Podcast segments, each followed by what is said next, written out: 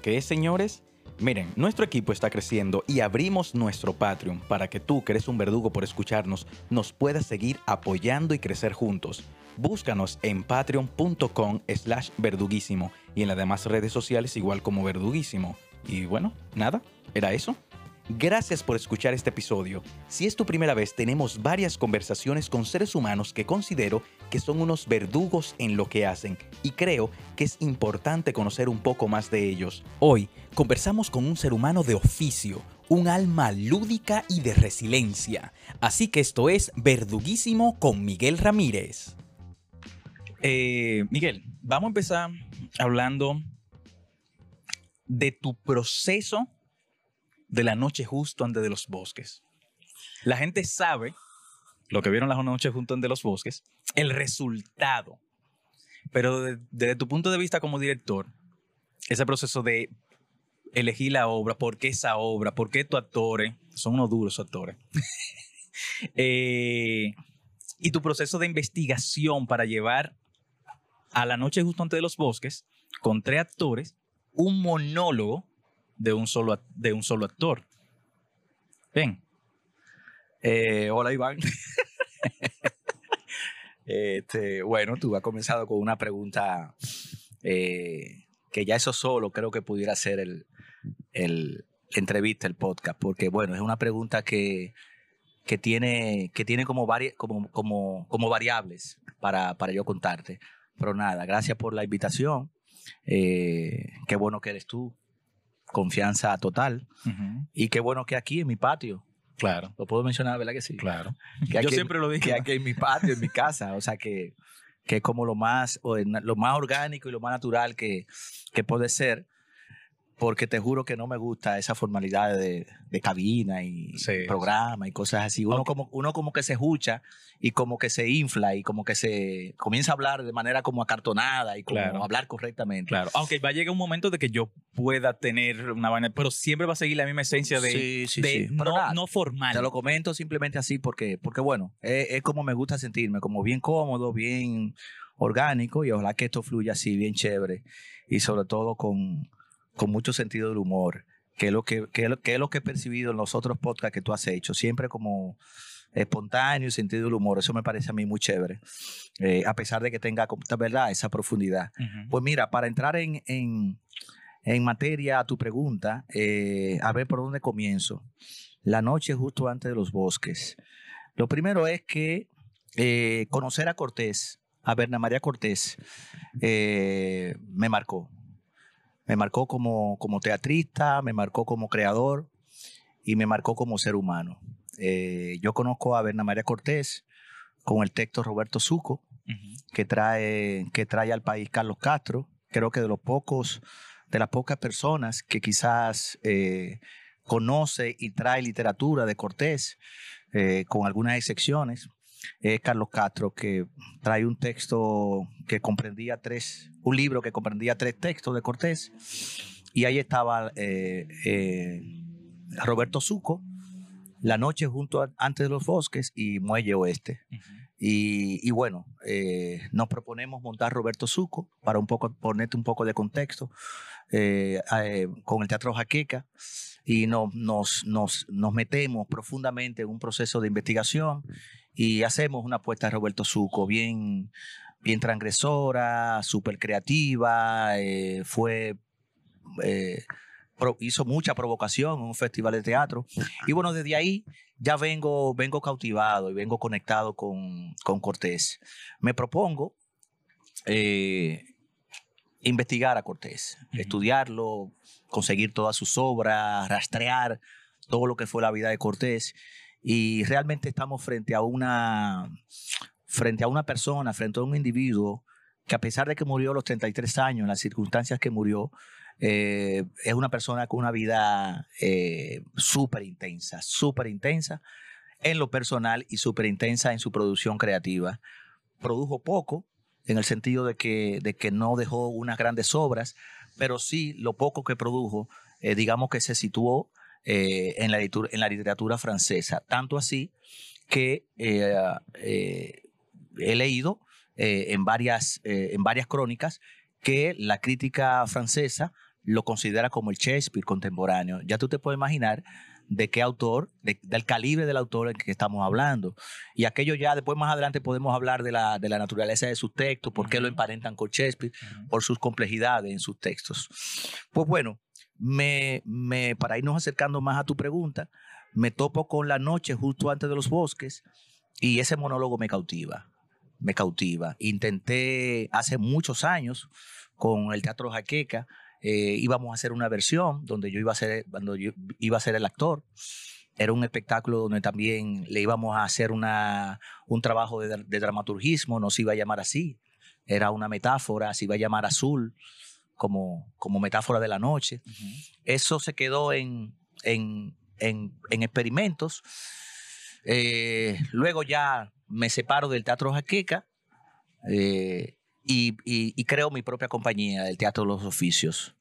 Eh, y precisamente el primer texto que me propongo eh, abordar ya como, como, como, grupo independiente, Teatro de los Oficios, me propongo, me planteo que voy a hacer eh, La Noche junto antes de los bosques, pero en una versión ya, ya, ya de Miguel Ramírez.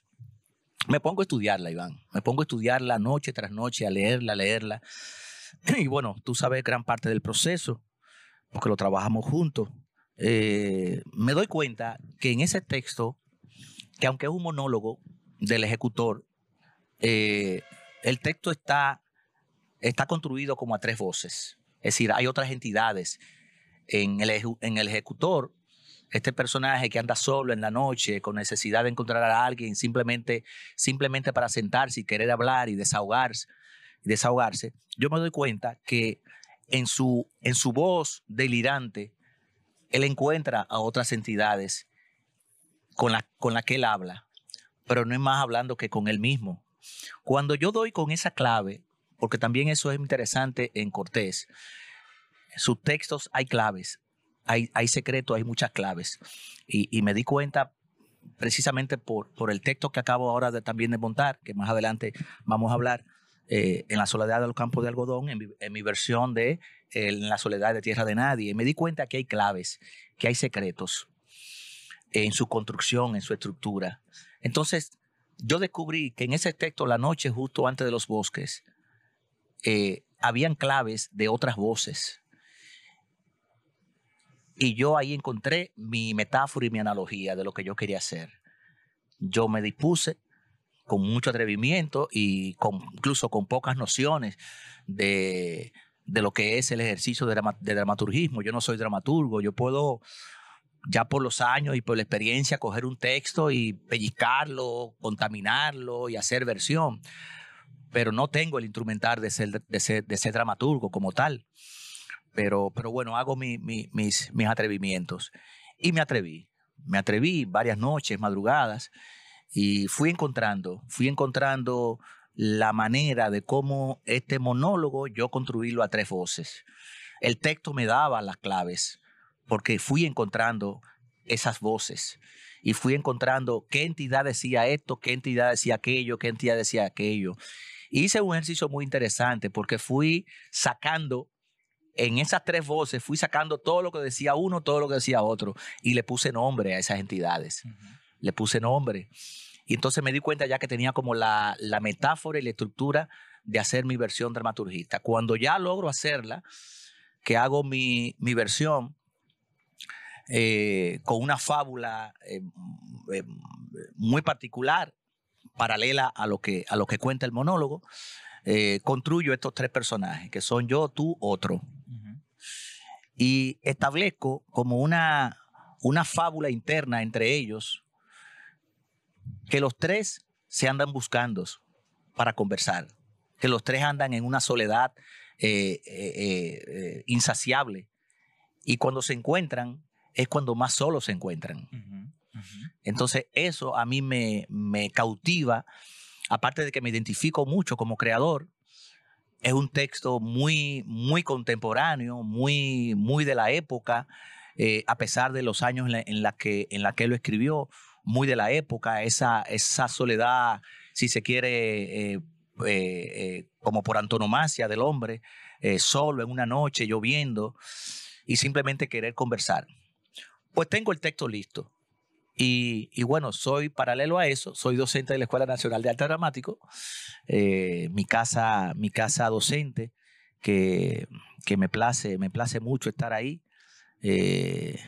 Siempre digo que, que si algo me, me ha hecho reciclarme generacionalmente ha sido, ha sido estar en la Escuela Nacional de Arte Dramático porque me pone en contacto con, no solamente con una juventud, sino que me pone en contacto eh, diario de seguirme actualizando en lo que voy a enseñar, pero también en cómo lo, en cómo lo voy a enseñar, por la naturaleza de donde vienen estos jóvenes.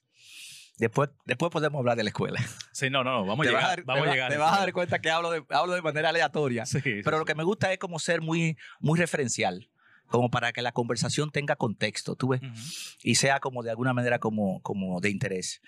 Eh, y bueno, en la, en la Escuela Nacional de Arte Dramático eh, me topo con una promoción después de dos años de yo entrar a la escuela, me tomo con una, con una promoción de estudiantes que hoy a la fecha, después de 16 años, sigo diciendo que esa es mi promoción. Sí, diablo, 16 años. Después de 16 años, yo sigo diciendo que esa es mi promoción. O sea, la promoción que yo siento eh, en, donde, en donde dediqué los primeros años de pasión, de entrega en la escuela y en donde, bueno, me siento sumamente orgulloso de que de esa promoción, justamente, una gran parte de, esa, de ese grupo, pues se ha dedicado al teatro. Y no solamente que se ha dedicado al teatro, sino que vive del teatro y le va muy bien en el teatro y ahora en el cine. Otro tema para conversar. Claro. Me topo ahí con eh, Iván Mejía, me topo ahí con Pedro Sierra, ahora Pepe Sierra, eh, y me topo con Richard Sol Díaz. Tres jóvenes talentosos que desde, desde que lo vi en la escuela eh, me di cuenta que con ellos podría, se podía armar un proyecto teatral eh, serio, con rigor y, con, mucho, con mucho sentido creativo. Eh, a su salida de la escuela, le hago una invitación formal.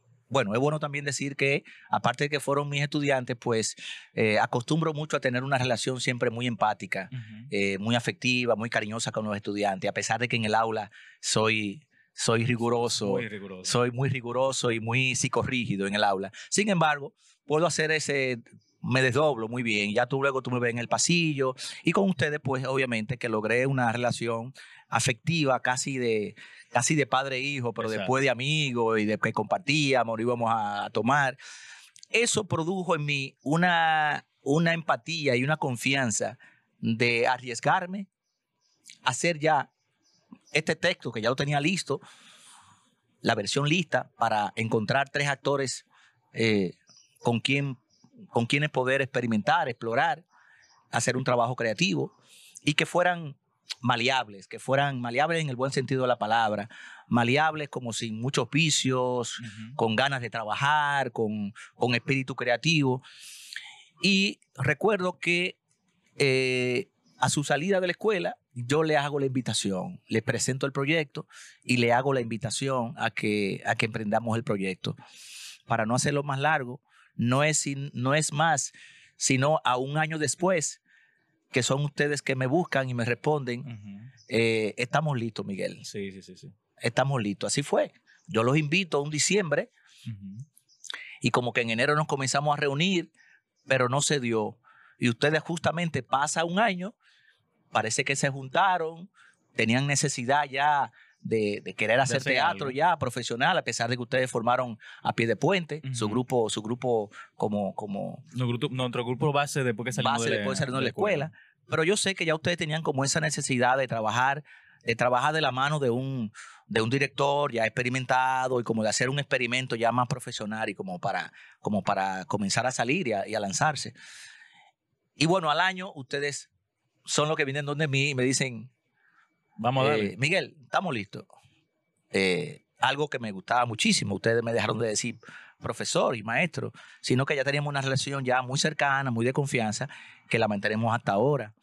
Eh, y qué bueno que fue así. Siento que, que ese, ese tiempo de espera fue clave. yo siempre he creído y ahora más con los años, eh, yo no tengo mucha prisa ya, Iván, por, por, por, por hacer arte. Ok. Por crear, mi prisa es que estoy creando todos los días. Como tú puedes ver aquí en mi casa, en mi taller. Siempre estoy creando, siempre tengo muchos proyectos eh, en paralelo, Pero quizá- tanto, de artes visuales como de teatro. Pero quizás tú no tengas la prisa de la presentación final. Exactamente. Yo ya creo que Porque tú disfrutas mucho más el proceso que el resultado final. Y siempre uno le va buscando más. Claro, pasa de eh, presenté, pero concha, puede estar mejor. Déjame ver cómo. En otra presentación, concha, vamos a, hacer- va- vamos a ver cómo la- le damos la vuelta. así es, así es, así es. Yo, yo soy un, un artista, un creador más, más de procesos. Ujú. Es decir, no me afano mucho de estarme presentando, de estar produciendo productos. Claro, que también he entendido que, que, que hay que producir y que hay que presentar y que hay que confrontar. No, claro. Ya ese, para mí, esa visión dilectante de, del creador, ermitaño, o sea, creo en eso. Claro. Vengo, vengo de, esa, de, de- de esa convicción y como de, de- de- de- de- de esa escuela. Pero creo también que hay que producir, que hay que presentar, que hay que confrontar y que hay que dialogar. Entonces ya eso también como que, como que con el tiempo ya yo he conciliado mejor, ya estoy produciendo más, ya no espero tantos años para, para sacar un producto, pero me cuido mucho de eso, de que sean procesos muy, eh, muy rigurosos, muy orgánicos conmigo mismo. Tiene mucho que ver como con lo que yo quiero decir, con mi verdad, con... No tengo, en ese sentido, como que no tengo prisa de estar montando muchas cosas. Claro. Y no, es, y no es un discurso, Iván, no es una pretensión. Simplemente es que soy así. Tú ves. Yo pudiera estar montando mucho teatro, porque sé montar teatro, sin ningún tipo de, de, de, de, de-. Yo sé montar teatro, pero no me interesa estar constantemente montando, montando, montando. Ahora, cuando encuentro un texto y cuando me topo con unos actores que de verdad, de verdad se conectan como con el proyecto, entonces ahí yo me entrego total. ¿Qué No, fue lo que pasó ahora? Sí, bueno, sí, con, con, con tu Claro. última pieza. Pero yo creo que la que, y, y yo sé que lo hemos hablado, Richardson y Pedro y yo, que el hecho de que nosotros teníamos muy buena química desde la escuela, por, la, por, las, por los trabajos que hacíamos ya estudia, como estudiante, y por, bueno, sin número de cosas que, que hicimos fuera antes de la noche justo de los bosques, ayudó bastante al, a que el proceso sea llevadero. No digo llevadero porque por malo, sino porque fue pesado. Sí. O sea, el proceso de montar la obra, que Sí, fue un año, sí, sí, fue, fue riguroso. fue muy, Fue riguroso. muy riguroso. O sea, Mira, eh, mucho eh, trabajo físico. Sí, O sea, sí, sí. mucho trabajo físico llevamos. Mira, aparte de, de esa empatía y sinergia que tenían ustedes tres ya como, como compañeros de escuela, hermanos, y, y, y una, hermandad de verdaderamente auténtica y genuina, porque todavía hoy a los años la mantienen, la mantienen intacta, es más, quizás mucho más fortalecida, ya, ya más maduros, eh, con familias ya. Eh, aparte de, de esa empatía, esa sinergia que tenían ustedes, creo que también hubo una conexión eh, conmigo como persona, voy a, voy a decirlo muy abiertamente, creo que con toda la confianza. Eh, creo que se dio también una química muy personal con, con- conmigo. O sea, ustedes tienen una, una, una especie de química, de empatía, de, de si se quiere, de admiración, de, de, de deseo de trabajar con una persona así, por como ustedes también se desenvolvieron en la, en la, en la escuela, en la, en las asignaturas que yo impartía. Eso fue un elemento sumamente importante. Y luego también que yo les presenté una carpeta de dirección, que eso aquí, muy pocos directores, muy pocos directores que yo sepa y conozca, muy pocos directores cuando, sobre todo grupos independientes, cuando se plantean un proyecto o cuando son un grupo de elenco, cuando se, se- cuando se plantean un proyecto, eh, fácilmente hacen un ventú, ventú, ventú y presentan libreto y vamos a darle para allá. Comienzan a leer, a hacer ensayo de mesa y como que la cosa se va dando porque ya se, ya se sabe cómo se monta teatro. Yo no. Yo a ustedes les presenté un, un, una- un dossier de dirección. Yo a ustedes les presenté una planificación, una dosificación. Parece psicorrígido, pero es que también soy así, muy sistemático. Parece una ambigüedad de ser un creador compulsivo y delirante como soy, pero también soy muy sistemático, me gusta programar. Entonces yo a ustedes les presenté un libro de dirección en donde mes por mes estaba planteado lo que íbamos a trabajar, desde el training, desde la evolución del training, evolución creativa, evolución de acumulación, evolución. Eso también hizo que ustedes estuvieran muy seguros en el viaje que íbamos a tener. Y aunque fue largo, y aunque fue largo, fue como seguro de saber que de enero, comenzamos un enero. Fue Sí, un enero que sí, comenzamos. comenzamos en enero. Comenzamos un enero. y del- presentamos en enero. Claro. Y presentamos enero al año. Ajá. Incluso eh, eh, eh, tuvimos un récord de comenzar el- a, abrir el año haciendo teatro nosotros. En 2010, me parece que fue, 2010, 2011, algo así. Sí, 2010, 2011. 2011 por ahí. Entonces, siento que también eso fue clave, el yo presentarles a ustedes un, un, un dossier, un plan de trabajo. Ustedes se sintieron seguros. Ah, no, pero estamos, estamos frente a una persona que sabe muy bien lo que quiere, está bien planificado, todo dosificado por meses y ya sabemos que ya en noviembre el trabajo va a estar listo. Fue un trabajo muy duro, Iván. Fue un trabajo muy Sí, duro, sí, muy sí. fuerte. Eh, igual también muy, muy apasionado por lo creativo que era. Eh, recuerdo que hicimos mucha consulta, mucha lectura, muchos ejercicios, mucha experimentación. Yo recuerdo un ejercicio que hicimos, eh, en- no me acuerdo el aula, y, y porque teníamos ensayo un día a la semana y, el- y los sábados. Algo así era. Eh, Eso después, después fue variando, pero Sí, después, después Claro. claro, como cada mes iba y se iba variando y eso.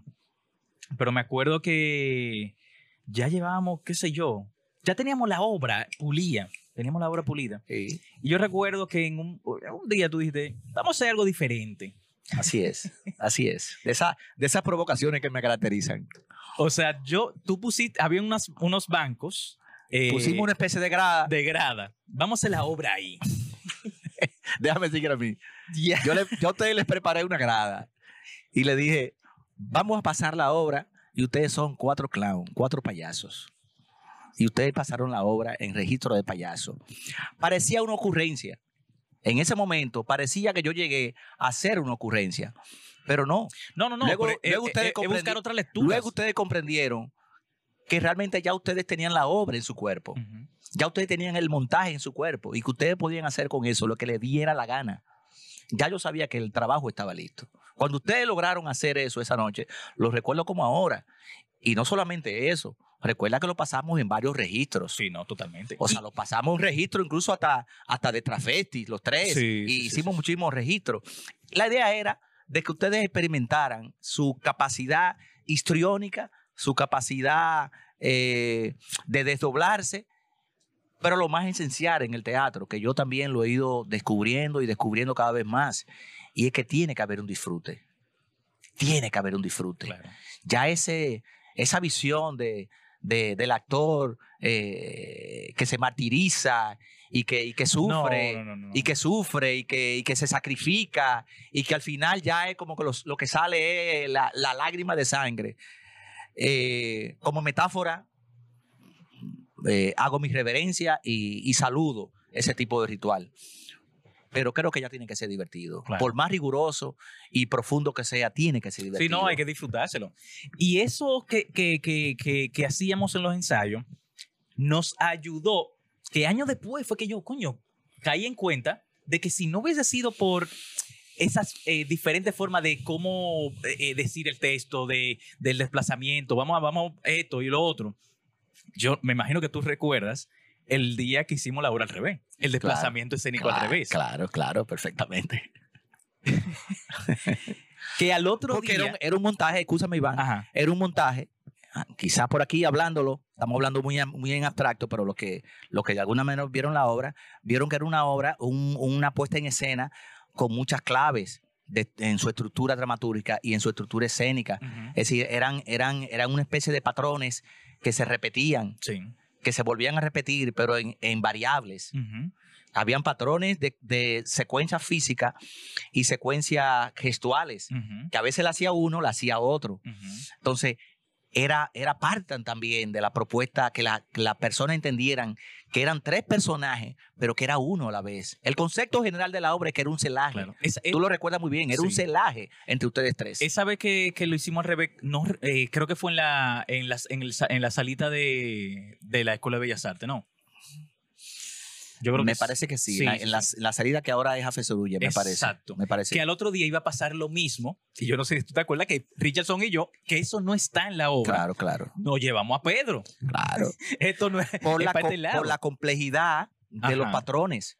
Habían patrones que se hacían de un lado del asiento Sí. de los bancos y luego ese mismo patrón se repetía del otro lado del banco, pero con otro actor. Exacto.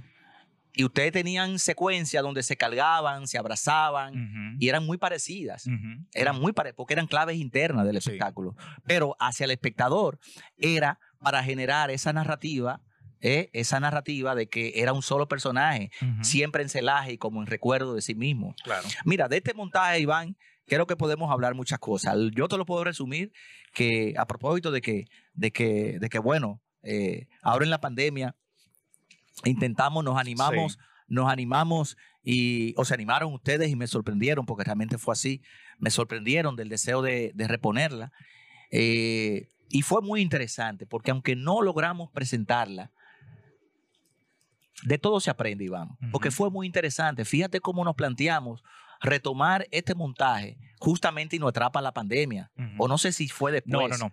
Eh, la Ya fue- pandemia estaba. ya estaba. habían, ya habían eh, quitado el toque de queda. Ya había pasado, claro. Y nos agarró un nuevo toque de queda. Exactamente. Fue, fue, realmente fue así. Ujú. Entonces, lo que te quiero decir es cómo, cómo en plena pandemia, donde todo el mundo ya estaba parado, detenido, en ansiedad de quererse de teatro, nosotros nos animamos de que reunirnos para reponer la obra. Yo soy, en ese sentido, soy una persona muy, muy de, de prácticas contemplativas, de práctica, de, práctica de, de mucha meditación y de mucha contemplación. Creo mucho en eso, en que hay momentos donde uno ejecuta acciones que no son casuales, son causales. Yo siento que esos meses que trabajamos durante la pandemia fue una especie de resiliencia, Iván. Fue una especie de nosotros estar ocupados en el oficio, aunque no logramos luego la, la, La porque entonces vino el, el recrudecimiento de la, de la pandemia. Fue por eso, porque ya casi estábamos, o sea, ya estábamos recogiendo la obra. no, no, ya nosotros Ya estábamos. estábamos casi listos, ya. Casi listos ensayándolo, casi eh, listos eh, para armar la cuadros. producción. Ya estábamos casi listos para armar la producción. Pero se nos cae porque nos dimos cuenta, pero ven acá, la pandemia está apretada. No hay ninguna sala abierta que no, que no alquilen. Y eso, obviamente, ya no aterrizó. Nos hizo saber de que era imposible y que eso de estarnos ya viendo, ensayando, ensayando, ensayando. Recuerdo que una vez ensayamos hasta con la niña de, de, de- Sí, de con la niña Richardson. O sea, fíjate el grado de pasión que teníamos nosotros. O sea, Richardson fue con la niña, con su niña. Escúchame que lo mencione aquí. No, no, no. o sea, para mí eso es algo muy, muy, muy, muy, muy, como muy auténtico de que, de que hasta en condiciones familiares estuvimos trabajando. Como te dije, hablar de la noche ah, eh, justo antes de los bosques sería uno hablar de, de un anecdotario larguísimo. Y ojalá en algún momento nosotros nos sentemos y hagamos la memoria. Sí. Pero te puedo decir, si quieres ya más o menos como para ir eh, cruzando, eh, yo he montado muy poco en términos profesionales, pero de lo que he montado ha sido una de mis, de mis, de mis mejores y, y lúcidas, de mis más lúcidas eh, eh, procesos de montaje. Eh, y, y mi mejor proceso de sinergia y empatía con actores. Y ustedes tres para mí fueron como, como una escuela. Yo aprendí muchísimo también de ustedes. Ustedes estaban, ustedes se pusieron al servicio de mi trabajo, pero yo también lo que estaba era aprendiendo mucho de ustedes. Y si algo me, me- me enorgullece, y qué bueno que tengo la oportunidad en tu, en tu podcast de decirlo, es decir, yo me siento no, no solamente orgullo- orgulloso de ustedes, yo me siento muy admirado de las de las de los hombres de teatro que se han convertido ustedes tres y tengo que decirlo uno quizás eh, ha, encaminado su carrera más eh, más conectada verdad como con los medios pero, pero es admirable realmente como ustedes tres, eh, yo viendo hacia atrás y como viendo su primer trabajo profesional, que fue la noche junto a los bosques, cómo esto fue como su, su, su, su, su primera plataforma de, de ustedes presentarse profesionalmente. Recuerdo en Camerino, eh, gente de teatro respetable y admirable, eh, eh, entrando a saludarlos y me decían, y ya deja de decirle estudiantes que son profesionales. No, me, me voy a ahorrar los nombres, ¿verdad? Claro, claro. Pero, pero eso, me, eso me hace saber que, que pasan los años y que ustedes realmente eh, apuntaron verdaderamente al blanco que querían, que querían hacer en su vida. Y hay que ver a Pepe, quién es Pepe Sierra, Claro. quién es Richardson Díaz Claro. hoy en día y quién eres tú No, no, también. no, un muchacho de su casa. Eh, Y nada, para mí, hablar de la noche siempre me conmueve. Claro. Y siempre va a ser como mi al- puesta, siempre va a ser, Iván, como mi puesta referencial. Sí, no, y a todos. Y mucha gente, eh, incluso me encontré un, un, una- una- un mensaje de un, de un estudiante que yo no, no, no, no tenía el placer de conocerle, después nos conocimos en, en el festil, que ella me comentó que alguien le dijo que una de las mejores obras de La Noche Justa de los Bosques, que cuándo se iba a volver a hacer. Una estudiante eh, que creo que terminó ahora. O sea, y esa, y, y esa obra la hicimos hace muchísimos años. O sea que todavía se corre eso de, de- de- de la noche justo antes de los bosques. Yo siento que hay, que hay espectáculos en la historia del teatro dominicano, hay espectáculos que, que han dejado su impronta y que y uno más que otro dejan, dejan esa, ese aura de casi hasta de mito, hasta de leyenda. Eh, yo puedo decir sin mucha pretensión que, que ese montaje de Teatro de los Oficios con ustedes tres, eh, si, si pasa la historia, realmente va a pasar a la historia por, por, el, por, el, por la revelación de tres actores eh, nobles que se, que se comenzaban ya a presentar profesionalmente, una, y segundo, por, el, por la sorpresa creativa, por la sorpresa creativa del espectáculo, en donde ustedes hicieron un despliegue ahí de cualidades histriónicas espectaculares. ¿Tú crees con, con esta última obra, que recientemente tu- tuviste la, la reposición en Casa de Teatro, alguna variación del proceso de, de, de tú como director del que tú tuviste con La Noche Justo de los Bosques a, a este, a, a este ahora, con esta obra? ¿O, fue encaminado igual? Claro, obviamente no, no es el mismo proceso porque son obras totalmente diferentes, pero me refiero con el cuaderno de dirección, eh, tus propuestas de ir cambiando, eh, de cómo van a hacer la obra en este ensayo, eh, el mes que viene va a ser de esta forma, vamos buscándole opciones, vamos viendo, buscando esa verdad que está ahí. Mira, me río porque lo que te voy a contar ahora va a ser muy eh, primicia en tu, en tu programa. Bueno, ya hay mucha gente que lo conoce, lo sabe, pero ya comenzar a verbalizarlo, incluso comenzar a verbalizarlo de manera ya eh, tranquilo, sano, sin ningún tipo de ruido, sin ningún tipo de, de, de, de ¿cómo te digo? De pensamientos negativos. Debo decirte que inicialmente sí, hace ocho años. Me explico. Inicialmente sí era, era un proceso parecido, igual con mi carpeta de dirección, eh, era un proceso primero de training, de integración, tú sabes cómo yo trabajo, primero proceso de integración de energía, que los actores se, se integren, que tengan una misma frecuencia gestual, una misma frecuencia corporal, en fin. Y después entonces que comienzo a trabajar con el texto. Todo esto para que, para que no se vean eh, eh, como divorciados en escena y no se vean registros diferentes. Yo creo mucho en la, en la comunión de la energía y siento que cuando los actores trabajan con rigor eso en un elenco, eso luego se transfiere y eso resuena al espectador. Cuando un actor se ha entrenado, cuando un actor trabaja desde, la, desde sus energías internas y la dispone hacia el espectáculo, o cuando son dos, cuando son tres, y trabajan íntegramente desde la energía, desde la, desde la, la confluencia de la, energía, primero potencializa el espectáculo hacia adentro, o sea, lo que se llama la, la interioridad del espectáculo. Y segundo, eso, eso produce resonancia y eso emana al- hacia el espectador. Yo creo mucho en eso, de manera real, no como metáfora, Iván, no como metáfora. Siento que si un espectáculo te atrapa y te produce la magia, más allá de la espectacularidad, más allá del humo, más allá de las luces y más allá de todo eso, cuando los actores te cautivan, es porque esos actores han trabajado en sinergia colectiva. Entonces, para mí eso es muy importante. Entonces te digo que hace ocho años la carpeta era parecida a la noche antes justo de la Fosque. Y quizá el proceso, el proceso evolutivo de construcción iba a ser parecido. Cuando te digo ocho años, es que con este proyecto de la, de la Soledad en Tierra de Nadie, pasó lo mismo. Era un texto de dos actores, pero un texto muy particular. Te comienzo a contar un poquito extenso, pero es importante que te dé contexto.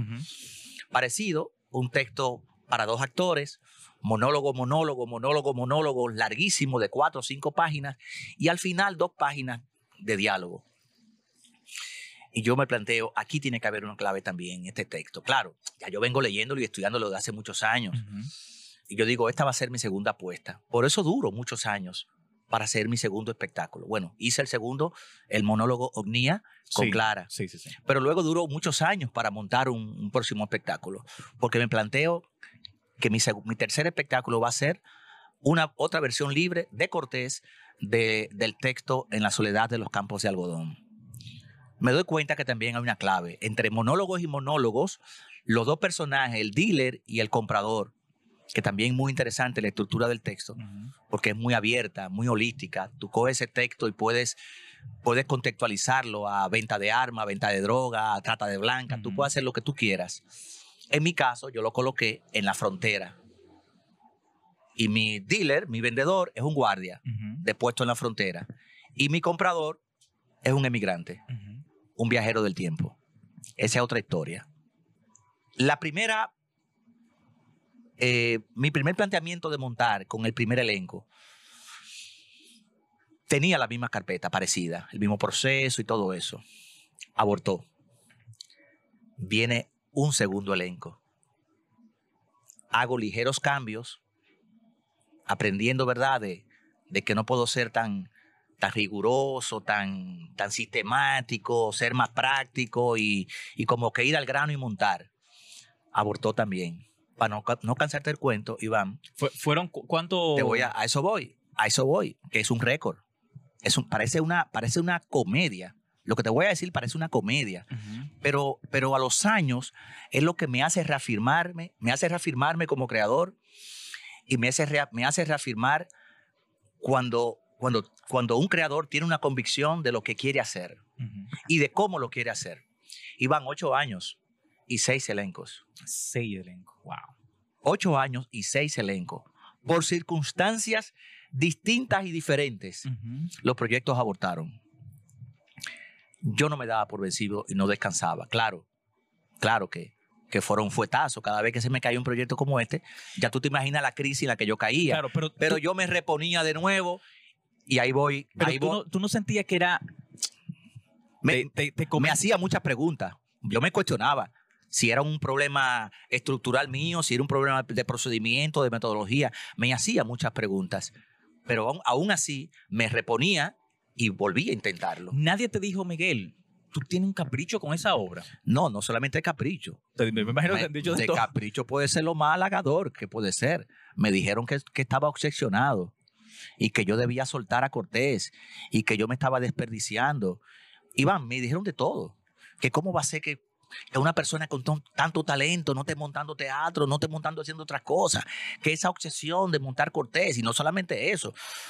eh, eh, eh, improperios con el, frente al texto. Que eso no se entiende, que Cortés es muy complejo, que es muy filosófico, que eso es, que eso es europeo. Por mi naturaleza, Iván, que no vamos a hablar de mí en ese sentido, yo cuando creo en algo, Iván, creo en algo. Ujú. Y cuando, cuando te digo con esa firmeza de que creo en algo, no es por la, no es por la, por la pretensión obsesiva y megalómana.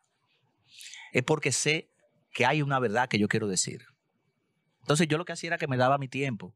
Yo me daba mi tiempo, pasaba mi crisis, me hacía muchas preguntas, me cuestionaba mucho, algo que es muy, que es mi sino, preguntarme y cuestionarme.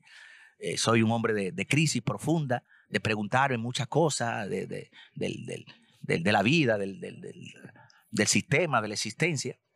Por suerte también tengo una parte muy suave y muy lúdica que me hace también ser, ser eh, eh, vivir en armonía con el aquí y ahora. Tú ves que tampoco no es que soy angustiado y atormentado, que me, que me, que me, que me aíslo y me nubilo, Ujú. sino que también el mismo ser creativo me hace, me hace como también ser flexible en ese sentido. Entonces me hice muchas preguntas y muchos cuestionamientos.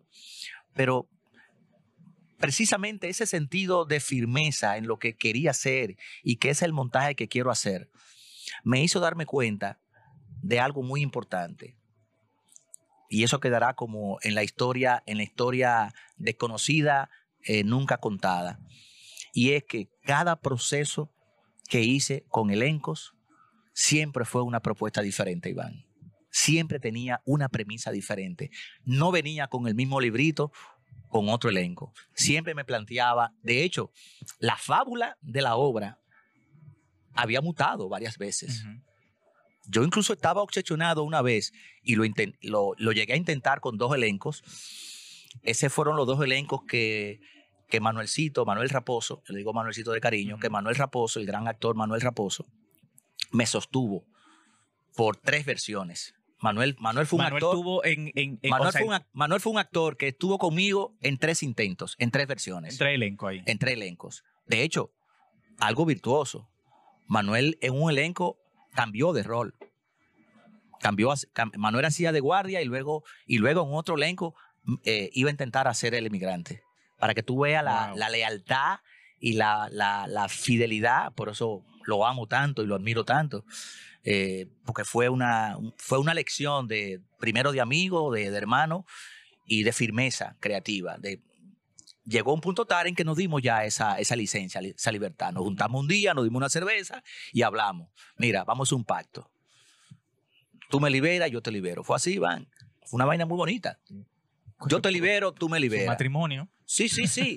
Porque ya era como un compromiso que él tenía conmigo, de no dejarme solo cada vez que lo intentaba. Entonces yo decía, mira, yo te libero y tú me liberas.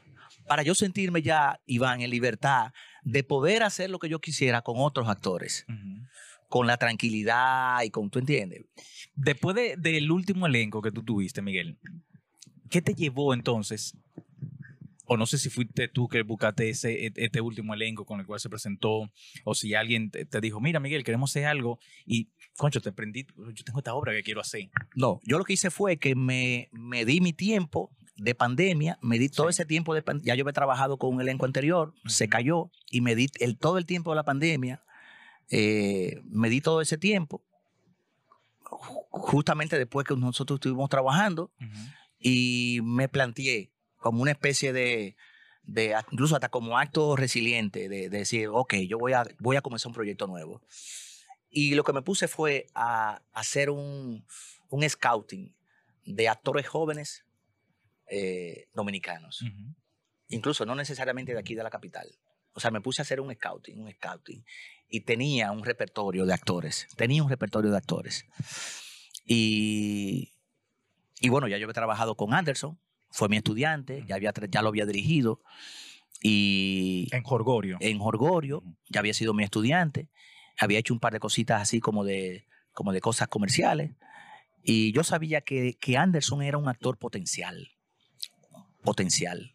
Eh, tenía dudas en algunos otros aspectos, pero sabía que era un actor potencial, físico, eh, buena oralidad, buena memoria eh, y con mucho deseo de trabajar y con mucho rigor. Y también, bueno, que había una especie como de, como de respeto hacia, hacia su profesor. Tú como, iba a ser fácil como dirigirlo.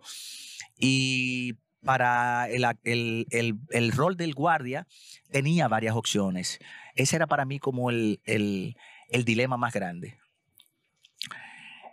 Y recurro a Elesio Caraballo, que hace unos años yo le había hecho un, una, un, ¿cómo se llama? Un, un, como un casting, como una, como una, una prueba. Eh, una prueba. Él no sabía para lo que era. Era en esos tiempos, yo estaba buscando actores, actores. Y en ese tiempo, Lesio, eh, me voy a atrever a decirlo, me va a matar, eh, estaba un poco sobrepeso. Y aunque tenía muy buena fisicidad, muy buena voz, muy buena dicción. O sea, Elesio siempre, y ahora lo digo con propiedad, para mí Elesio es uno de los, actores bien oxide, porque no le interesa estar mucho en el medio, de una gran formación, no solamente teatral, se hizo filósofo, estudió filosofía en, el Centro Bonó, de una gran formación y además con una, con una gran sensibilidad de trabajo social.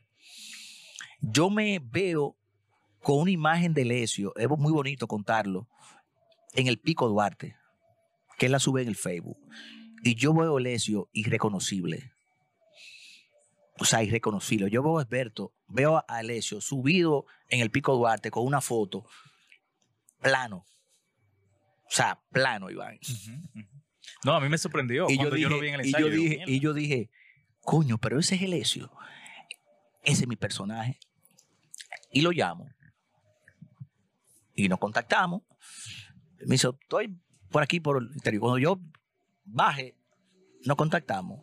Y nos juntamos, nos tomamos un café, charlamos, dialogamos, dialogamos, dialogamos. Y me di cuenta que él estaba en eso. Hicimos unas cuantas pruebas de ejercicio físico, de voz.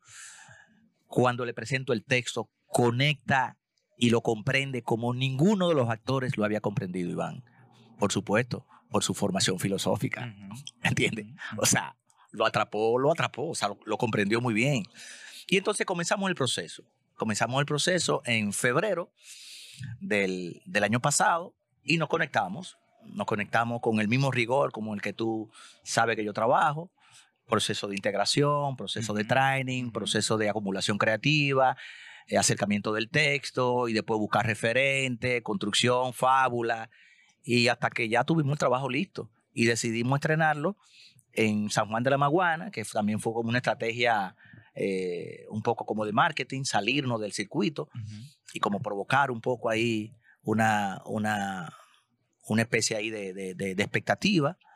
Nos fue muy bien en San Juan de la Maguana, le dedicamos la, el estreno, se lo dedicamos a, a mi querido hermano y gran eh, teatrista y gran dramaturgo eh, eh, eh, Valenzuela. Valenzuela. y luego tra- lo trajimos aquí a, a Santo Domingo. Hicimos una segunda temporada en Guloya y nos fue también súper bien. Con la mira de que con esta pieza nos hemos propuesto hacer una gira durante todo el año y ya se va, de alguna manera se va dando. Algo importante que debo mencionar es que si algo algo positivo y que ha producido que el proyecto del Teatro de los Oficios haya logrado como una un giro como de solidez y como de estructuración y como de colocación ya de manera formal y profesional en la producción es que conecto con Radiri de Cham, también egresada de la escuela, que fue la productora. muy interesada, muy interesada, muy interesada en la producción y que realmente ha sido una sorpresa. O sea, es una productora en potencia, sistemática, agresiva, en el buen sentido de la palabra, o sea, organizada. Y supo, yo le entregué el proyecto en las manos. O sea, ya yo tenía mi puesta lista, yo vi ya más o menos, ella me presentó un proyecto de producción, yo dijo, el espectáculo es tuyo, yo me dejo guiar por lo que tú hagas. Eso hizo también mucha sinergia. Y eso también es algo que también te puedo decir, y es que he ido, he ido también con los años, obviamente, los años, pero bueno, no, solamente son los años, es también un poco lo, cómo tú te cultivas como persona.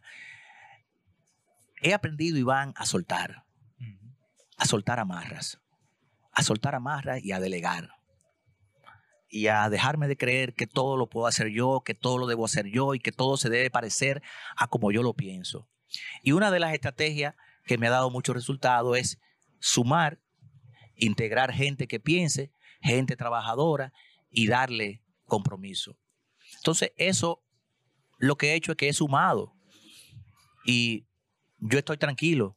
En la producción de este espectáculo, yo estoy tranquilo porque Radiri está armando el muñeco. Ya no presentamos, un- hicimos una tercera, una tercera, eh, una tercera temporada Aquí en Casa ya vamos, ya claro, ya vamos por, por la función número, número 9, ¿entiendes?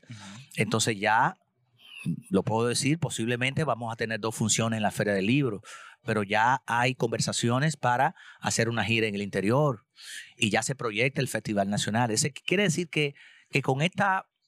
Con este último eh, eh, eh, proyecto de puesta en escena, pues auguro, se augura como una lo que, lo que, lo que quiere todo director, lo que quiere Claro. todo teatrista, que es mantener en repertorio un espectáculo. Claro. Claro que si yo pudiera tener mejores condiciones, mejores condiciones, no solamente teniendo una sala o teniendo patrocinio o teniendo eh, fundaciones que le pueda interesar el- la obra por el, te- por el contexto que, al que se refiere, Pero, pero se vuelve muy complejo, Iván. O sea, una compañía de teatro independiente deja el forro. Que eso es otro tema, ese es otro tema para hablar. Deja el forro, Iván. Miguel. O sea, O te, sea- puedo, te puedo decir, Iván, que nosotros, nosotros hemos, nosotros estrenamos, estrenamos la obra con algunas ayudas, más o menos, pero ha sido a bolsillos. No, O sea, a que- bolsillo, nosotros los actores aportando y después se los reponemos, amigos. Yo tengo, por suerte, tengo una cartera de amigos que siguen mi trabajo, eh, mi trabajo creativo y me aportan 5 mil, 10 mil y después cuando yo les voy a devolver, no, ya es un regalo. O sea, a ese nivel, Iván. Ahora nos fuimos, y lo digo abiertamente y de manera radical, ahora nos fuimos a por ciento con Casa de Teatro, porque no hubo patrocinios, Iván. Es decir, el tipo de trabajo, y, y con esto no quiero estigmatizarme ni, ni pensar de que estoy haciendo el teatro más especial y más underground. Lo que te quiero decir que a veces, o no, no a veces, siempre, este tipo de teatro no reúne las, las, no reúne como los requisitos, el protocolo Claro, para que te den patrocinio. Claro. No reúne el protocolo, no son artistas conocidos, Sí. eh, no es un director conocido, eh, no es una obra dominicana, eh, no tiene morbo, no tiene erotismo, no tiene, ¿tú entiendes? No es, no es, no es una obra chabacana. Entonces, eh, eh, es, es tú, tú seguir insistiendo contra corriente. claro. No, y en eso yo estoy muy claro. Y no solo eso que tú mencionas, Miguel. Hay, una, hay un aspecto muy fundamental y me he dado cuenta en, la- en las veces que he producido que la conexión es importante. La conexión es muy importante. Claro, es difícil tú decirle a un estudiante de, de, del ENAD que salió y quiere hacer su obra, que la va a producir. eh, bueno, tienes que ve a ver si tú tien- consigues ahí con tal, tal empresa. Pero esa persona que a mí me ha, pa- me ha pasado, yo voy, mira, que quiero sentarme con, con- con el encargado de, de- de relaciones públicas, si, si, es, si es esa persona que se encarga de eso, o el de marketing, o el de comunicación, que me han dicho a mí, o sea, no sé quién tú, quién tú eres. Y así es. ¿Y, Así qué, es. y, qué- y- ay, y, y- y qué, qué- quién está ahí? Yo no menciono el nombre, yo, yo no conozco ninguno. Sí, sí, No, pasa. te vamos a llamar.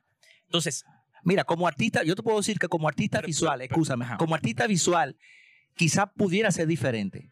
Como artista visual. creo, Ujú. creo que en el ambiente de artista visual pudiera ser más conocido y pudiera ser como un poquito más, como más respetado. Más Sí. respetado en el sentido de que, de que, de que aprecian el trabajo de uno, tú ves, y como Sí. que te pueden apoyar en esto. Pero como teatrista, yo tengo ya 40 años en el teatro, Iván. 40 años en el teatro. Lo que pasa es que se desconoce mi trayectoria, porque yo tampoco hago mucha vida mediática, no hago mucha vida, eh, eh, eh, digamos que en la farándula del medio, tú ves. Me conocen en el contexto académico, en el contexto artístico, en el mismo gremio, en el tanto de mismo gremio, visuales como de pero yo no he hecho una carrera en términos mediáticos de darme a conocer como director como otros grandes directores dominicanos. Tú ves que sí, que sí han hecho un trabajo en ese sentido. Y qué bueno que lo han hecho, porque, o sea, para, para algo estudiaron y para algo se hicieron profesionales. Claro.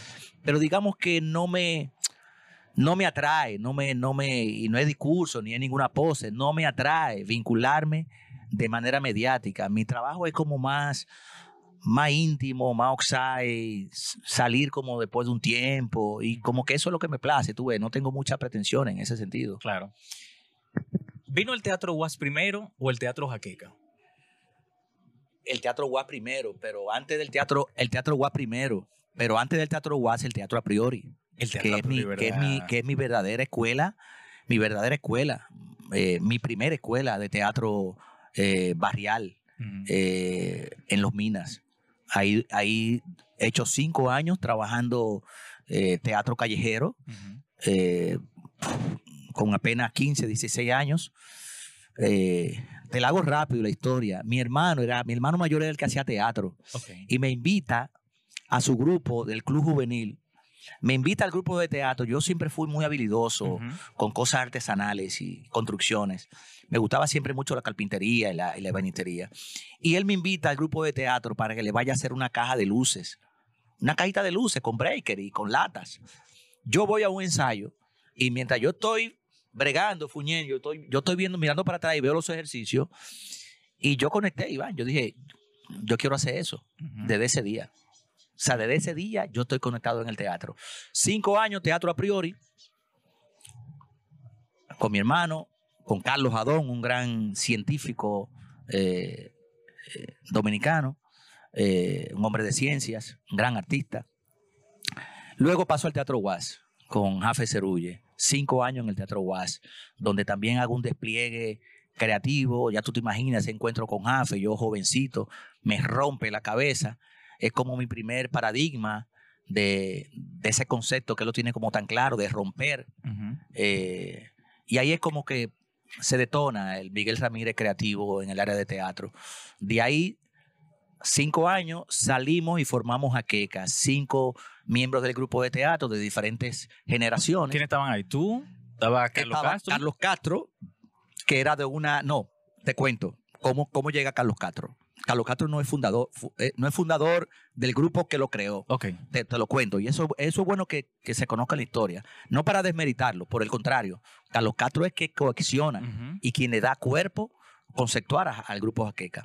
Salimos Jochi Domínguez, Aristóteles Poncerrat, Pablo Palermo, eh, Rubén, Rubén eh, y Wilton y yo y formamos el grupo Jaqueca y nos planteamos un proyecto lindísimo, escribimos unos postulados, unas concepciones estéticas. Ya tú sabes, esos sueños de jóvenes pretendiendo crear un teatro eh, alternativo, aficionado, eh, amateur, vamos a decir. No tanto aficionado, que ya teníamos ya experiencia de, de tabla, pero más bien amateur, no profesional.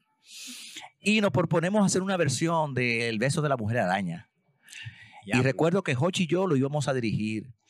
Y, los y los actores iban a ser dos, de los, dos los muchachos. Comenzamos a hacer un experimento, investigar, estudiar. Iba, no fuimos una, no, no fuimos en, en, estudiar, en investigar y no logramos. En eso nos conectamos con Carlos Castro. Carlos Castro ya había sido miembro del Teatro UAS, pero de una promoción eh, eh, mucho anterior.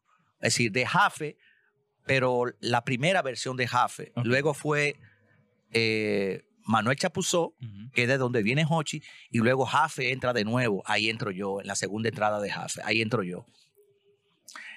Entonces Carlos fue de la primera generación de Jafe, de la primera en varios periodos. Nos encontramos con Carlos, Carlos ve este grupo de, de muchachos entusiasmados, con mucho nivel creativo, con muchas ideas, y Carlos se había separado del teatro en términos eh, digamos que eh, prácticos. Es decir, eh, Carlos fue actor en el Teatro UAS. Carlos fue actor. Y creo que pasó por Bellas Artes, algo así, más o menos. Pero Carlos todos esos años estaba escribiendo, tranquilo, en secreto. Y Carlos tenía un arsenal de obras de teatro. Nos encontramos con Carlos y Carlos nos presenta un proyecto. Y nos presenta el texto, La locura, el ocaso de una época. Ahí entramos, nos engrampamos y nos hacemos, nos proponemos un primer montaje. Ahí yo, yo voy a hacer el rol principal conjuntamente con Aristóteles Pero dejan a un lado eh, el, proyecto que tenían anteriormente. Sí, sí, sí. Del beso de la mujer. Sí, porque sabíamos que no íbamos, no íbamos a, como a concretarlo. Okay. Era, era más el entusiasmo de seguir haciendo teatro como a otro nivel. Pero no, digamos que hay que ser humilde. Nos faltaban herramientas como para nosotros realmente abordar este trabajo. Fue importante el encuentro y la conexión con Carlos porque ya Carlos venía con una visión de la dramaturgia y venía con una visión de la dirección. Entonces nos encontramos con Carlos y cohesiona el grupo y, y, y, nos proponemos hacer ese primer proyecto de la, de, de, de la locura en lo que hace de una época. Después viene Colgoloteni, después viene La Fila eh, y muchos otros experimentos más. Así que, ¿Qué hicieron Roberto Suco? Claro. Entonces, con Jaqueca duramos 15 años juntos o sea, ese grupo de teatro jaqueca, duramos 15 años juntos. Terminamos juntos, de todo el grupo terminamos juntos, Carlos, Jochi y yo. Algunos se fueron fuera, otros ya dejaron de ser parte del grupo, pero terminamos juntos, Carlos, Jochi y yo. Y montamos ese último proyecto, ahí fue ya como nuestro proyecto final y como nuestra separación, eh, con, con la propuesta de Roberto Suco, que ya te dice la historia, que bueno, Carlos se va a España, trae ese texto y hacemos un elenco con actores invitados y montamos Roberto Zuco, la estrenamos en la salita Jafe Cerulle y después postulamos y nos presentamos en el festival. Fue un montaje eh, que produjo, produjo eh, mucho revuelo, mucha crítica, porque era un espectáculo muy no solamente complejo, sino muy transgresor y muy y como y como a destiempo, Iván. ¿En qué año Muy fue? a destiempo. Uf. Yo soy malo para la fecha, Iván. Estamos hablando de 90. De siglo 90, 95, 96 por ahí, 94 por ahí, algo así por ahí. Había un festival y nos presentamos en festival. Eh, bueno decir que, que nos querían dejar fuera, pero por suerte voces y amigos nos dijeron, no, ese, ese trabajo es el que representa el teatro dominicano, porque es como lo más transgresor y lo más creativo que se estaba haciendo en el momento. Y, y fue bueno ya como nuestro último trabajo en conjunto. Nos separamos por cuestiones internas, diferencias estéticas ya. eh, yo también ya tenía un poco mis deseos de comenzar a dirigir, tenía ya mis visiones diferentes, distintas. De hecho, en el mismo proceso, Roberto Suco, yo me hice cargo de gran parte de la dirección. Ahí conozco a Manuel Raposo. Es mi contacto, mi enganche con Manuel Raposo. Y él siempre recuerda ese coaching y esa dirección que yo le hice con un personaje de un anciano que él hizo magistral. Y fue como nuestra conexión. De ahí entonces ya nos separamos y yo decido formar Teatro de los Oficios. ¿Qué Teatro de los Oficios? ¿En qué año? Estamos hablando de que yo creé Teatro de los Oficios en 2000, 2005, 2006, algo así por ahí, más o menos. Más o menos. Que fue por el mismo año que tú entraste a la escuela. A clase. Casi relativamente, por ahí. Casi relativamente por ahí, sí. Miguel, tú tienes mucho premio en la Bienal de Arte Visual. mucho premio. Ojalá se pudiera traducir en, otra- en, otra- en, otra- en- en otros, en otras gracias y bondades. Tú sabes que yo, yo siempre, yo le he hablado con mucha gente que no tiene nada que ver con, con la vaina artística. Aquí los premios son ilusiones, Iván. lamentablemente. Son ilusiones. Esto yo lo he hablado con muchas personas que no tienen nada que ver con la parte artística, sino que son vainas de gente empresario y un sinnúmero de cosas. Pero de arte, nada, ellos pueden ver una cosa, pero chévere, pero no, no saben ni M. Y perdón a los que estén escuchando y saben que, es así, que muchas veces se lo he dicho. Yo les he dicho el hecho de, coño, aquí tenemos gente que ha ganado premios internacionales de arte visual, de dramaturgia, de esto, de lo otro, y no se le da como el mérito real que podría tener otro país eh, con su artista, como lo tiene otro país con, con sus deportistas, que tampoco aquí lo tienen. Entonces, claro, esa es una vaina y no, no tenemos que meternos en esa vaina de, de, de, de, de esa cosa política que también retrae un poquito ese poner en, yo no quiero decirle un pedestal, sino darle el mérito a quien se lo merece realmente por su proceso creativo, ya sea en cualquier disciplina artística. Entonces, a mí esa vaina me da, hay momentos que me da una rabia, pero después digo, coño, es que aquí, coño, le falta educación y esa vaina es una vaina política que falta todavía. Por eso es un tema que, Iván, que, que largo. Yo tengo un amigo, un queridísimo amigo y hermano, que tú lo conoces también, que él tiene una frase que a mí me encanta y yo la acuño. Cada vez que yo puedo la acuño y la acuño, la acuño con sentido del humor.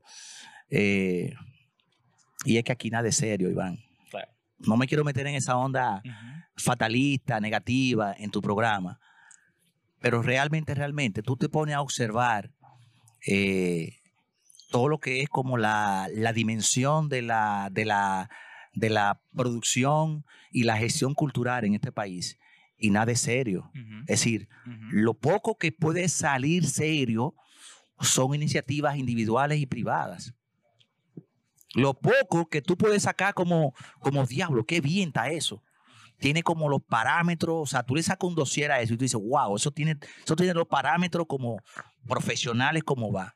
Pero tú estás hablando técnicamente. Busca. No, técnicamente, incluso hasta artísticamente. Ponte el caso. Busca iniciativas individuales y privadas. Sí. Después, todo lo que tiene que ver como con, con, con el aspecto de la producción cultural eh, nacional. ¡Wow! Es complejo, Es viejo. difícil. Es complejo. Es difícil. Es complejo, viejo. o sea, O sea, te voy, a decir, te voy a decir algo que me la voy a jugar. Yo no sé si debe decir esto aquí, pero qué carajo, yo estoy en mi casa y en tu programa. Iván, ¿tú te crees que es posible que un jurado de carnaval no le hayan pagado todavía? lamentablemente. Te lo dejo ahí, para no meterme en rojo. Pero ya tú te puedes imaginar a lo que yo me refiero. Pero bueno, para no desviarte como la, el encanto de tu programa, Mira, eh, eh, eh, eh, eh, es complejo, es muy complejo Sí. hablar de, esa, de ese tema de, de, de, de que te reconozcan. Claro. Ciertamente, Iván, No, no, no. eh, gozo, gozo en, en mi área de las artes visuales, que tú sabes que soy artista multidisciplinario, me desenvuelvo como en varios medios y varios soportes. Eh, es como una, como una gracia, una bondad que tengo de poderme desdoblar tantos años de manera paralela y simultánea en el teatro y en las artes visuales. Llega ya un punto en donde, lo he dicho en otras entrevistas, donde que me preguntan como que si hay diferencia. Ya yo no diferencio, Iván. Ya para mí crear es crear. Ujú, Es decir, crear es crear. Yo puedo estar, tú me encontraste sentado en la mesa ujú. dibujando esa pieza, que después podemos hablar, una pieza que estoy preparando para una exposición en Nueva York, para un gran evento.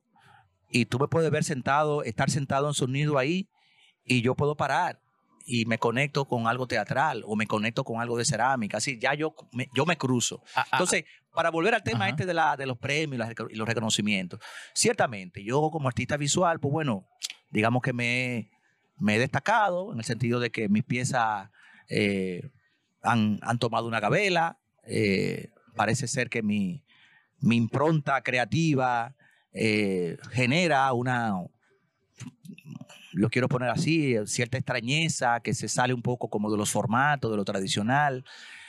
Tú sabes que mi obra toda, mi obra no es tradicional, mi obra, yo no pinto bonito, ni hago cosas bonitas, mis vainas son siempre raras, extrañas, con reciclaje, con basura, amarre, cosas eh, que son, eh, ¿cómo se llama? Eh, que son transitorias.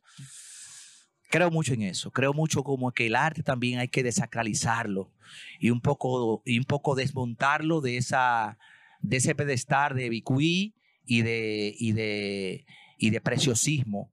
Le tengo mucho miedo a todo lo que puede parecer preciosismo y muy construido y muy, y muy construido para ser objeto de mercado. Le tengo sospecha.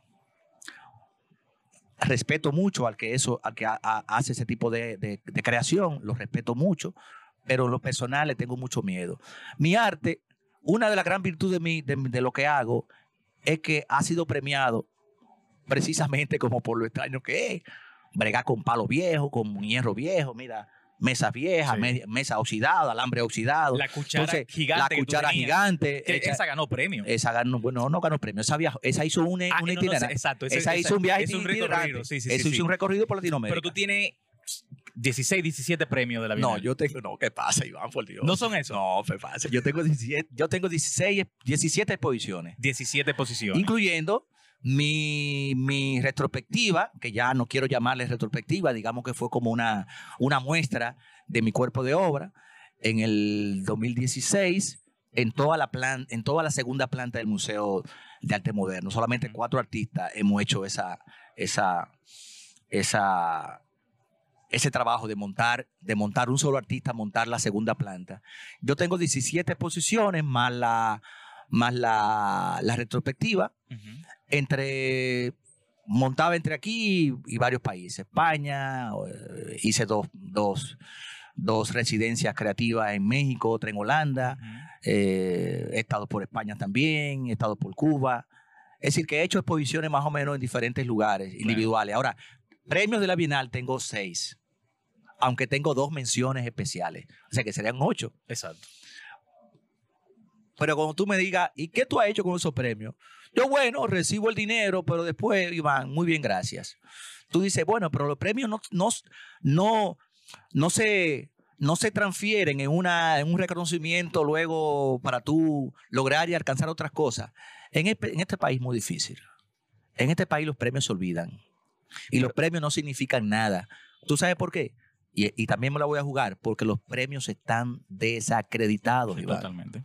los premios están desacre- desacreditados. ¿Entiendes? Por muchas razones.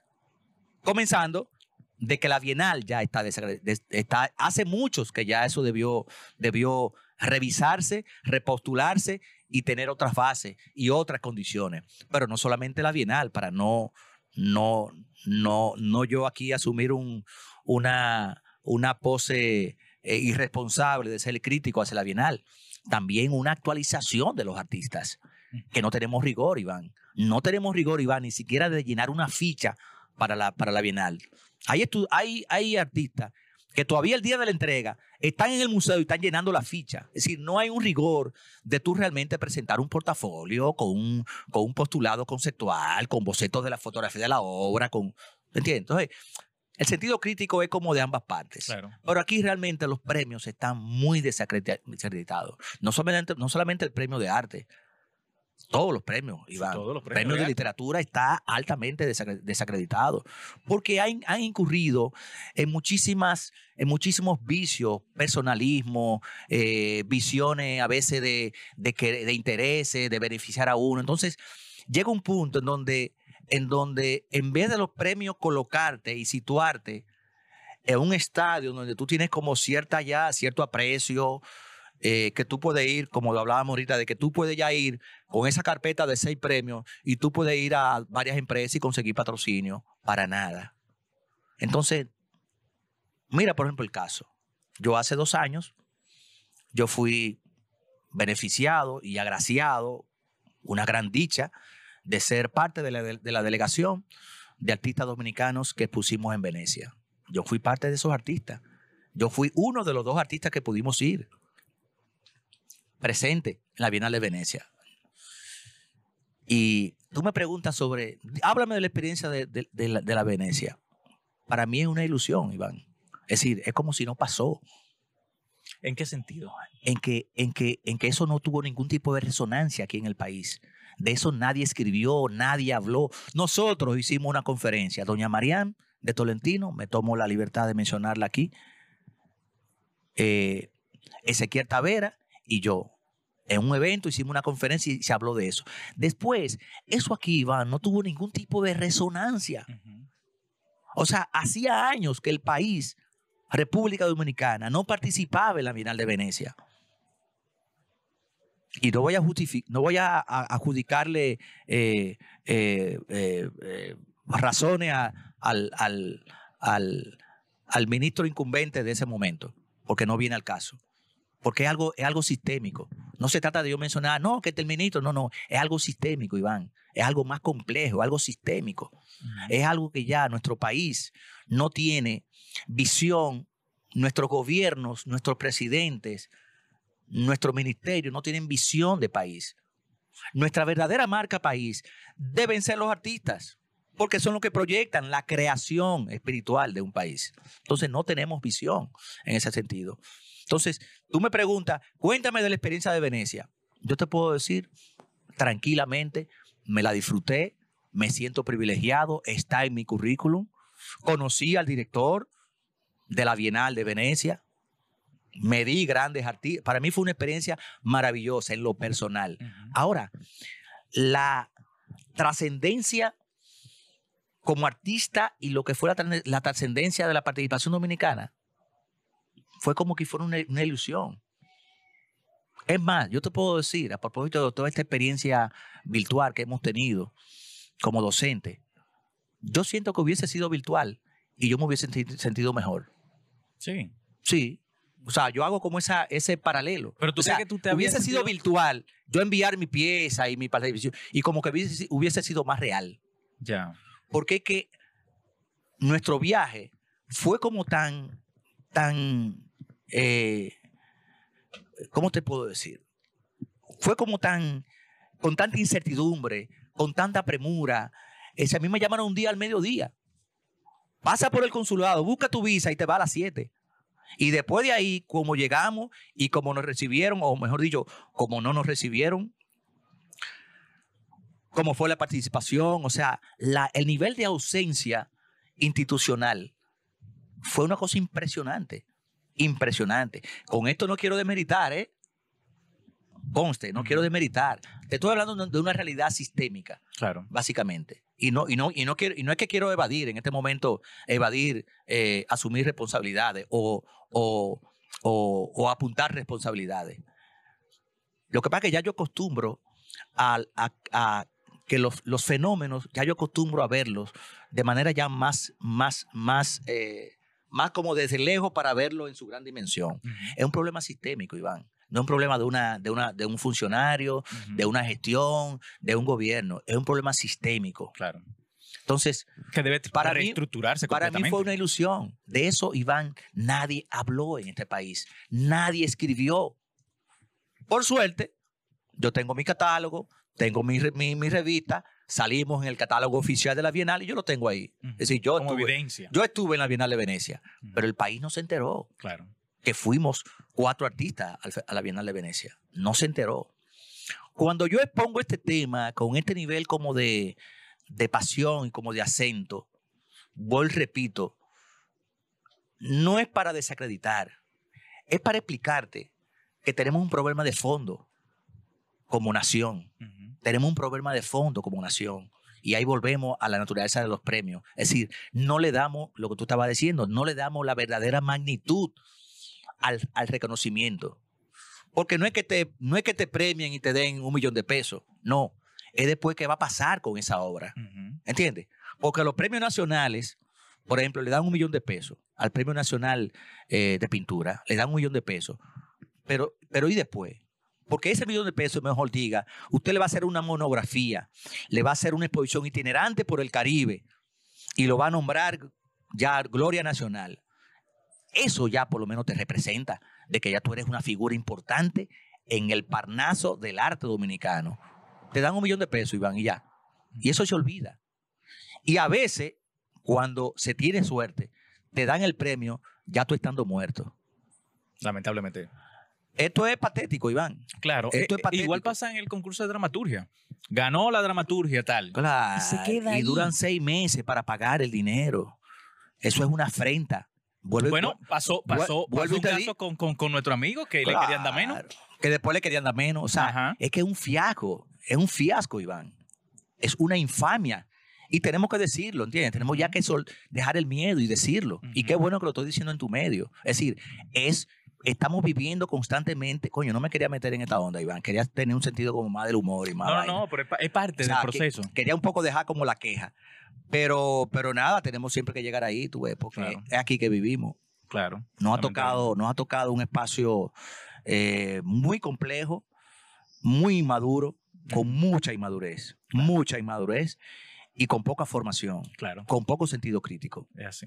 O sea que, Miguel, cuando yo llegué a tu casa, y tú lo mencionaste, yo te, yo te encontré en tu proceso creativo, que tú ya, repito, tú, me, tú lo mencionaste en su momento. Y, y yo sé que mucha gente que, que, que puede escuchar el podcast, que ha tomado clase contigo o que, o que de alguna manera te conoce eh, desde el punto de vista eh, del teatro, ¿Cómo es tu proceso creativo a la hora de realizar una pieza eh, que tú realmente la aquí en tu, en, tu casa, que tú tienes aquí tu, tu- taller? ¿Cómo es tu proceso? O sea, tú eres de la gente que, bueno, nada, eh, tengo una idea, déjame ver cómo la, la formulo, cómo tú esa idea... eh, si tú la visualizas, no, yo quiero que sea en, barro, yo quiero que sea en una estructura, o cómo es.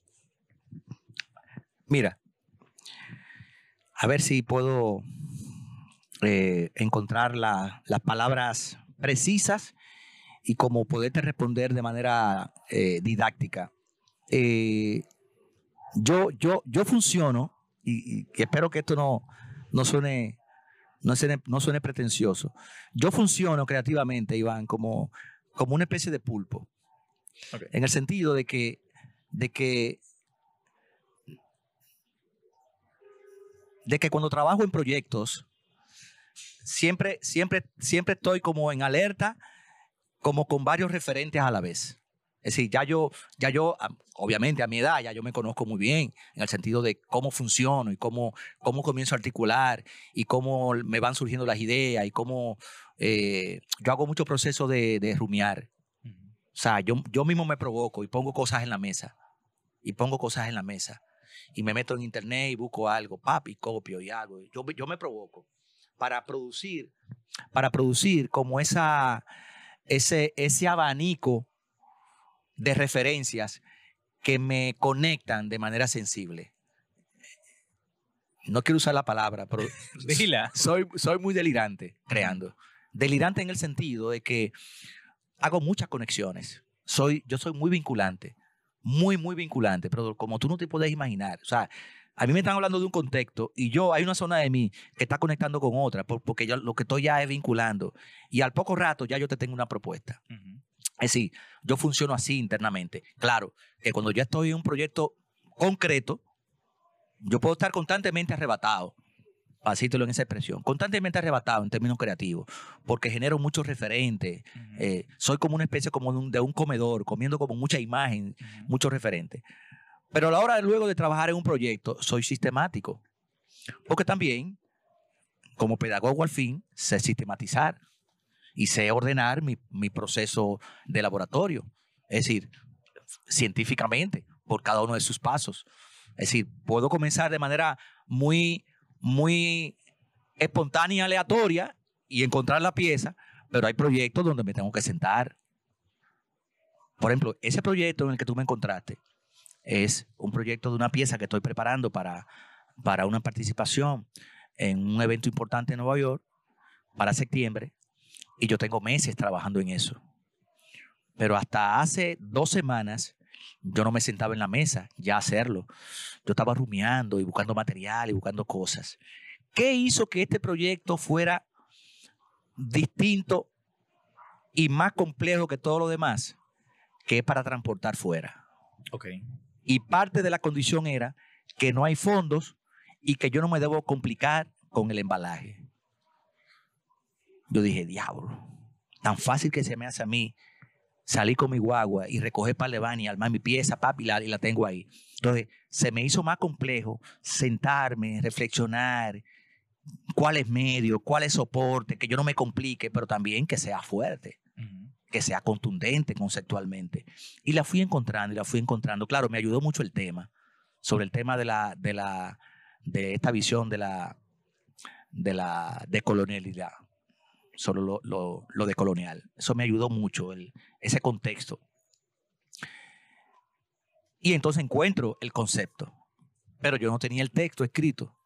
¿Cuándo surgió el texto, Iván? Esta mañana, aquí sentado con el café, surgió el texto pero no surgió ahí porque me senté a escribirlo, es porque ya tengo muchos días rumiando, investigando, bajando información, leyéndome toda esa teoría sobre la ideología de, de- de- de colonial, escuchando conferencias, tú ves.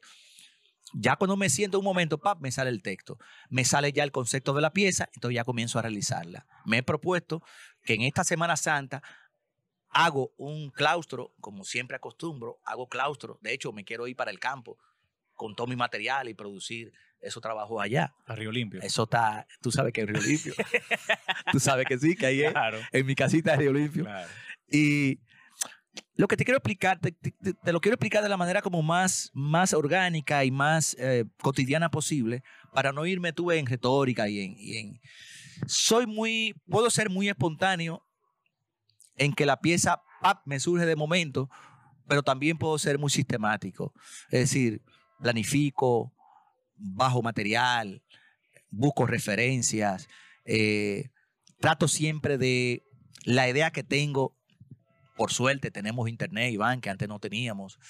Siempre que tengo una idea, me meto en internet para darme cuenta que esa idea no aparece o que, o que si aparece, yo estoy alejado, distante. Soy, soy muy serio en eso, Iván. Pero como tú no te imaginas, es decir, le tengo miedo al plagio. Sí. Eso es muy delicado. Le tengo mi terror, Iván, le tengo. Terror. Claro, que eso con la madurez uno lo va aprendiendo, de no sacar cada cosa que se te ocurre. Por eso te dije que en teatro duró mucho tiempo para sacar, porque me, me propongo sacar un, un trabajo depurado, con nivel y que de verdad conecte.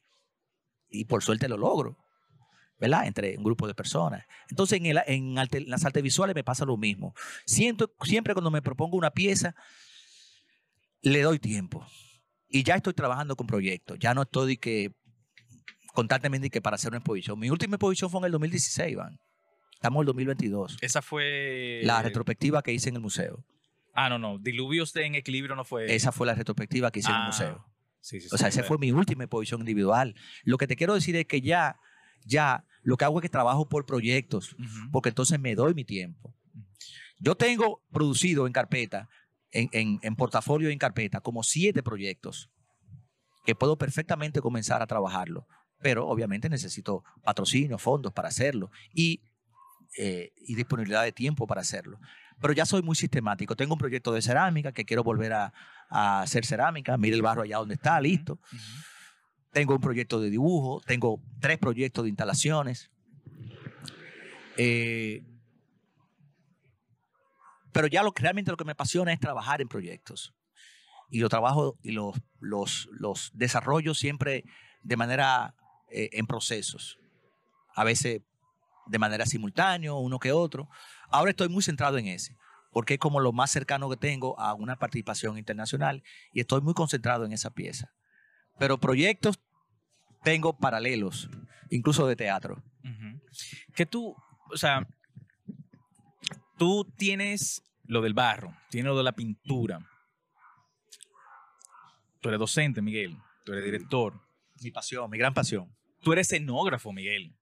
Escenógrafo. Me recordé ahora que ya abrió la pandemia.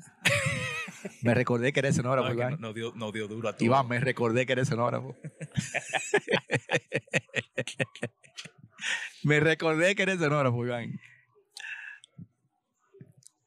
O sea, tú haces muchas cosas vinculado a al hacer con las manos. Así es. Mucho, mucho, mucho. Y, y- y me imagino que viene relacionado con eso de que te gustaba mucho desde pequeño hacer cosas, ¿sí? Sí, sí, sí. Igual como Siempre cuando fui muy, habilidoso con la manualidad y con las... ¿Tú crees que el, o sea, no, me no sé si tú empezaste como artista visual antes del teatro, o fue el teatro primero y después eh, eh, el artista virtual- eh, visual.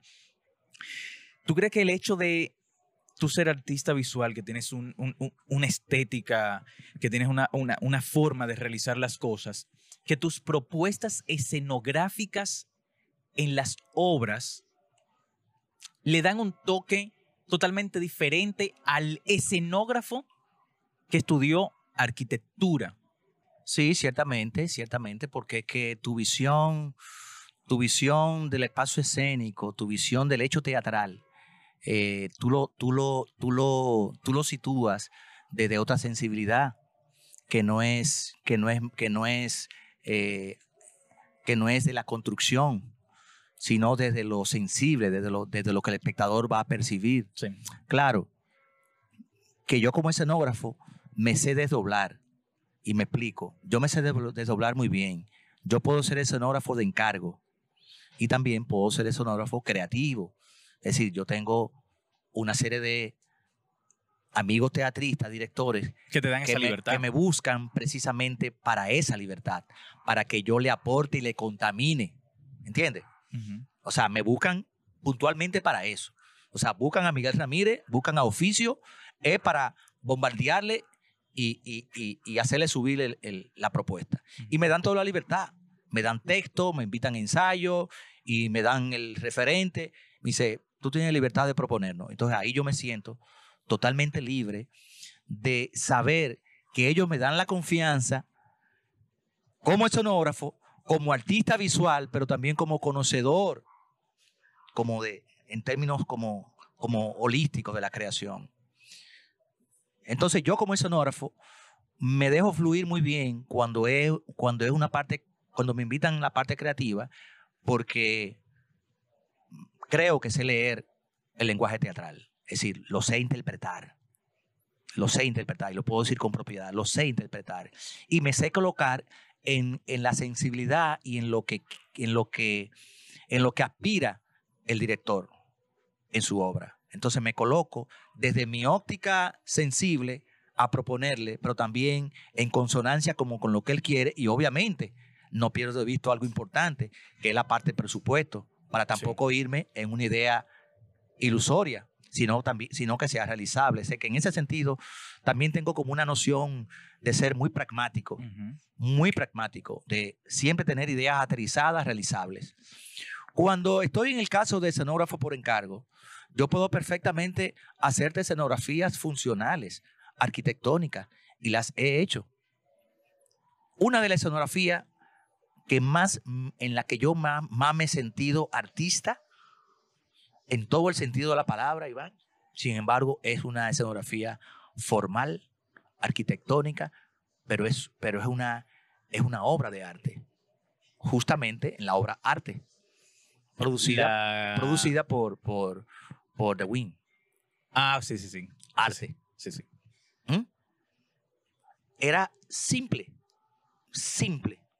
Una sala vacía, un apartamento, una mesa, unos muebles, un cuadro en blanco, un fondo. Claro, tal como lo propone el drama. Porque yo me leí esa obra. Claro, Yo me leí si algo esa- tiene esa obra es, es que si tú inventas sobre ella, creo que la dañas. Es una obra como que tiene una, una precisión. Claro, que cada escenógrafo le da su toque, su toque de elegancia y de preciosismo.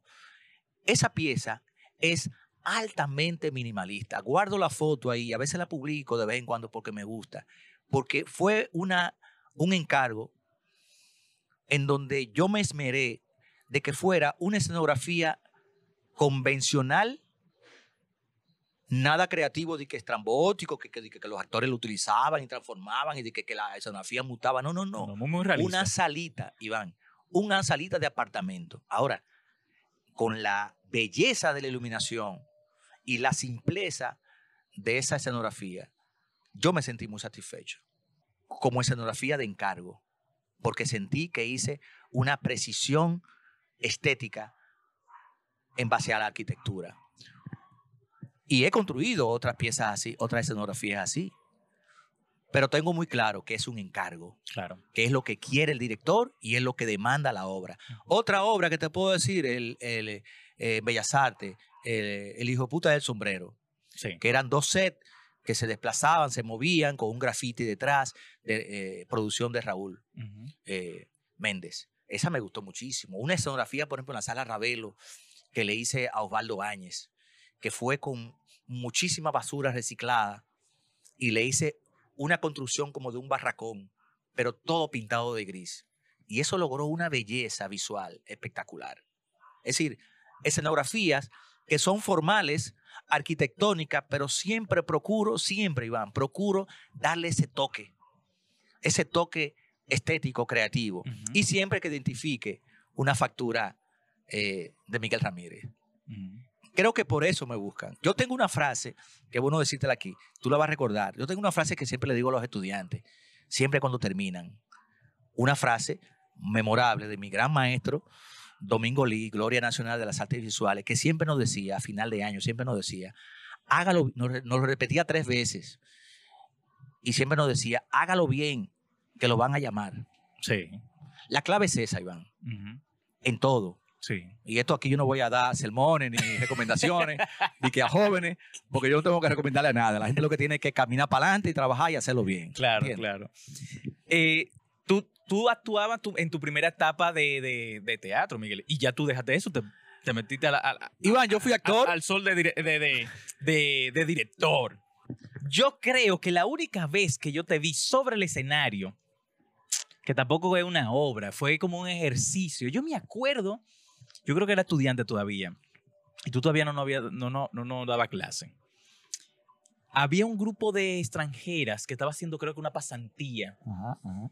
Y estaban ensayando algo. yo le dirigí- estaba tú, Yo le monté el trabajo, yo le dirigí. estaba el Pavel. Marcano, Ajá. hicieron algo en, en, en casa de teatro. Ah, Esa es la única vez que yo te he visto sobre el escenario, Miguel. Sí, yo le, yo le monté ese trabajo a ella, era como una- un ejercicio creativo. Y al final tenía que haber alguien en el, tenía que, que haber alguien en el escenario que, la, que las, que como que las, que la conectara en la historia. Y yo Fue más un hice, performance. Y yo, fue más un performance. Yo hice de un, de un mesero caribeño. Sí, me acuerdo, tú tenías tu, de, la- un, de un un sombrerito, eh, eh, un, la- san- un saltimbanqui. tu camisita hawaiana. yo me acuerdo. Verde con negro. Mira, Iván, yo fui, yo fui actor, por si aquí hay gente que no sabe, Miguel Ramírez fue actor. Y tengo para decirte que, que al parecer, según me dicen, al parecer, no lo hacía mal. Al parecer no lo hacía mal, Iván. Pero llega un momento en donde poca gente se da cuenta de eso y poca gente como que se mete cajeta en ese sentido. De darse cuenta cuál es tu potencial, la gente sigue para adelante, Iván. La gente, la gente quiere ser famoso, la gente quiere, quiere estar en la tabla, y la gente quiere actuar. Y no importa que tú no lo hagas bien, la gente quiere actuar porque es una vaina muy chula. Yo me di cuenta, Iván, que no lo hacía mal, pero que mi potencial creativo yo tenía que redirigirlo hacia, hacia, hacia otra zona donde yo iba como a implementar mejor mi potencial creativo. Sabes Entonces que- yo me di cuenta, yo me di cuenta después de Roberto Suco, que fue muy atrevido por aquello de que, de que es muy raro que, que aquí en el teatro se haga desnudos. Tengo como eso en mi memoria, mi memoria es como, como artista, de que, ya yo he hecho tres, Miguel. de que hice, hice desnudo dos veces la misma obra. En la segunda escena y al final. Oh, ya. De ahí a ahí, no di que, que lejos, no, no, de ahí a ahí, ahí, teatro íntimo. Son cosas que tú dices, ah, eso son cosas, son, son superficialidades. En nuestro medio no. No. En nuestro medio eso no es superficial. En nuestro medio eso marca. Y eso de alguna manera te, te coloca y te estigmatiza como un actor arriesgado. Y, y además que te salvaste porque lo hiciste bien. Que no, que no pasaste del ridículo, ¿entiendes? Entonces, yo fui actor, fui actor en Teatro a Priori, fui actor en, en Teatro Guas, muy activo, Y teatro jaque. muy activo. Fui actor en Teatro Jaqueca y decido ya darme cuenta que yo me di cuenta en Roberto Suco que yo tenía po- potencial para dirigir. Fue ahí donde yo me di cuenta. Bueno, ya antes, en, en La Fila, por ejemplo. Ujú. La Fila, que fue ya un trabajo mucho más complejo de Jaqueca. Ya me venía dando cuenta ahí. Pero en Roberto Suco yo me di cuenta que ya yo tenía potencial de, direc- de dirección. Ahí comienzan un poco nuestros dilemas eh, conceptuales y estéticos eh, eh, con Carlos y con, y con Hochi. Y yo obviamente me di cuenta, pero ven acá, yo tengo, yo tengo madera para, para dirigir. Y entonces ya con el Teatro de los Oficios decido comenzar a dirigir y, y conscientemente, no fue de que, que lo dejé por miedo, por, por, por pavor, no. Fue una, una, una convicción, una decisión consciente, no actuar y dedicarme a la dirección. Claro. Y además, Iván, caramba, coño, que ya hago demasiada vaina, viejo. Hasta yo mismo me cuestiono que ya hago demasiada vaina. Me han propuesto, Miguel, yo tengo un guion, tú te debes decir, no, no, yo, no- yo en el cine no, jamás me meto en el cine. Quizás, quizás en dirección de arte, ya me han tentado muchas veces que por qué, que por qué no me meto al nicho de la, de la dirección de arte del cine, que, que por cierto llegará mucho dinero. Pero es que ya hago mucha vaina, Iván, ya, Sí, yo sé. ya, ya, ya me, yo no sé cómo me cansa el tiempo, cómo me alcanza las 24 ¿Cuándo, horas. cuándo, cuándo vacacionas, Miguel? Vacaciones. ¿Cuándo fue la última vez que tú vac- vacacionaste sin trabajo, sin vacacionar? Eh, no, Descansar no, en es que en mí, vacaciones. en, mí, no- en mí no existe vacaciones como tal, como se entiende vacaciones, pero sí cultivo mucho el ocio. Es decir, yo cultivo mucho el ocio. El ocio sano, creativo, eh, que me, me, me, me filtra, que me sana, que me, que me, que me relaja, tú ves. El hecho de tú ver mi patio así como tú lo ves, es parte de cultivar mi ocio. O sea, yo produje mi patio de esta manera para yo venir por la mañana, tomar mi café, leer, meditar hasta las 9 de la mañana. Hasta las 9 de la mañana, Iván, yo soy mío. Ujú. ¿Entiendes? O sea, esas son mis vacaciones. O los fines de semana, o el tiempo que le dedico a mi, a mi amado hijo Sebastián, tú ves. O sea, fines de semana, irnos, comer juntos, salir juntos. Esas son mis vacaciones. Tú sabes que con eso que tú dices de que tú te diste cuenta hace mucho del hecho de que, que no, o sea, yo también puedo- pu- voy a dirigir, o sea, no tanto la- Claro. el actor. Yo igual de hace un tiempo, lo que pasa es que a mí me gusta mucho más. Y me ha salido bien, Iván, por suerte. sí, Por suerte no, por rigor. sí. Me ha salido sí, bien. sí, sí. Creo que mejor que actuar. Bueno, no lo, no, no lo sabemos. No lo voy a comparar, pero, no lo sabemos. pero, pero me ha salido bien. claro, Me ha salido bien. con, con Me eso gusta, mismo- me apasiona y me apasiona mucho y siento que, que hay mucho del, que no hemos hablado de eso, hay mucho del docente. Sí. O sea, hay mucho del docente apasionado, del, del coaching, Ujú. que le quiere impregnar al actor como lo que, lo que quizás yo no puedo hacer. Eso es un tema, un punto importante, Iván. Ujú. que también hice mucha conciencia de mi, de mi, de mi, de- del, del nivel a donde, llevaba, donde, a donde llegaba mi talento y como las cosas que yo sabía que eran de rigor. Ujú. Entonces yo decidí, por esas limitaciones o por esas cosas que yo observaba, dejar de, de ac- de actuar y entonces dirigir los actores hacia ese nivel. Y ustedes son experiencia de eso. Sí. sí, Ustedes son experiencia de eso. Como yo lo dirigí a ustedes, es la visión que yo tengo de- de- de la actuación que yo sé, no tengo el, el talento a ese nivel. Ujú. ¿Entiendes? Lo, lo- lo tienen ustedes y lo tienen otros actores. Ahora, yo sí puedo tener la visión de dirección y de coaching. A mí me gusta no solamente la puesta en escena, que es un gran tema, no solamente la puesta en escena. Aquí, por ejemplo, hay grandes directores escénicos, pero hay pocos directores de actores. Sí, no, muy pocos. Entonces, a mí me pocos. gusta hacer las dos cosas. Es decir, yo soy, pretendo ser director escénico y, y- y se me da, pero también me gusta hacer coaching de actores, colocarlos, sacarle el máximo. Y tú lo sabes, mili- milímetro por milímetro, gesto por gesto. Porque eso es lo que luego le da cuerpo a un personaje. Claro, claro. Que con lo que te iba a mencionar, que yo, igual, yo muchas veces he dicho, escúchale, pero yo, de verdad, yo quiero seguir actuando. Porque a mí me gusta mucho el, el, el estar detrás, es el, Claro, pro- el proceso claro. creativo. Claro. Igual que tú. O sea, aunque yo no hago escenografía, yo no dibujo en esa cosa. Hay un placer, Iván, eso de estar detrás. no, Miguel, tú no te Hay un placer impresionante, impresionante. O sea, no, no, no, no, no. no. Impresionante. La gente no Yo quizá- agradezco estar detrás. No, igual yo. Yo, Yo, agra- yo agradezco. yo en muchas cosas que, que yo tengo que hacer o dirigir, yo digo, conchale, me, eh, fulano me dijo que no puede, me dijo que puede". y alguien me dice, pero lo tuyo, no, no, no, no, no, es que tú no te imaginas, el- claro. no es el mismo placer, Es el tú hecho de yo sent- estar es tú sentarte y ver de lejos eso realizado. Claro, O, o eso realizándose. claro, O sea, ese momento de tú ver eso realizándose. O al final se realizó, tú dices, wow, yo estuve detrás. claro. Pero igual, como te digo esto, te digo lo siguiente, hay personas que yo no le digo que no para yo actuar. Bueno, a Richardson yo no le digo que Jamás, jamás. no, al difunto Handler no, Handler no le decía que no. Jamás. o sea, hay gente que yo no le digo que no, que no para actuar. Porque una experiencia.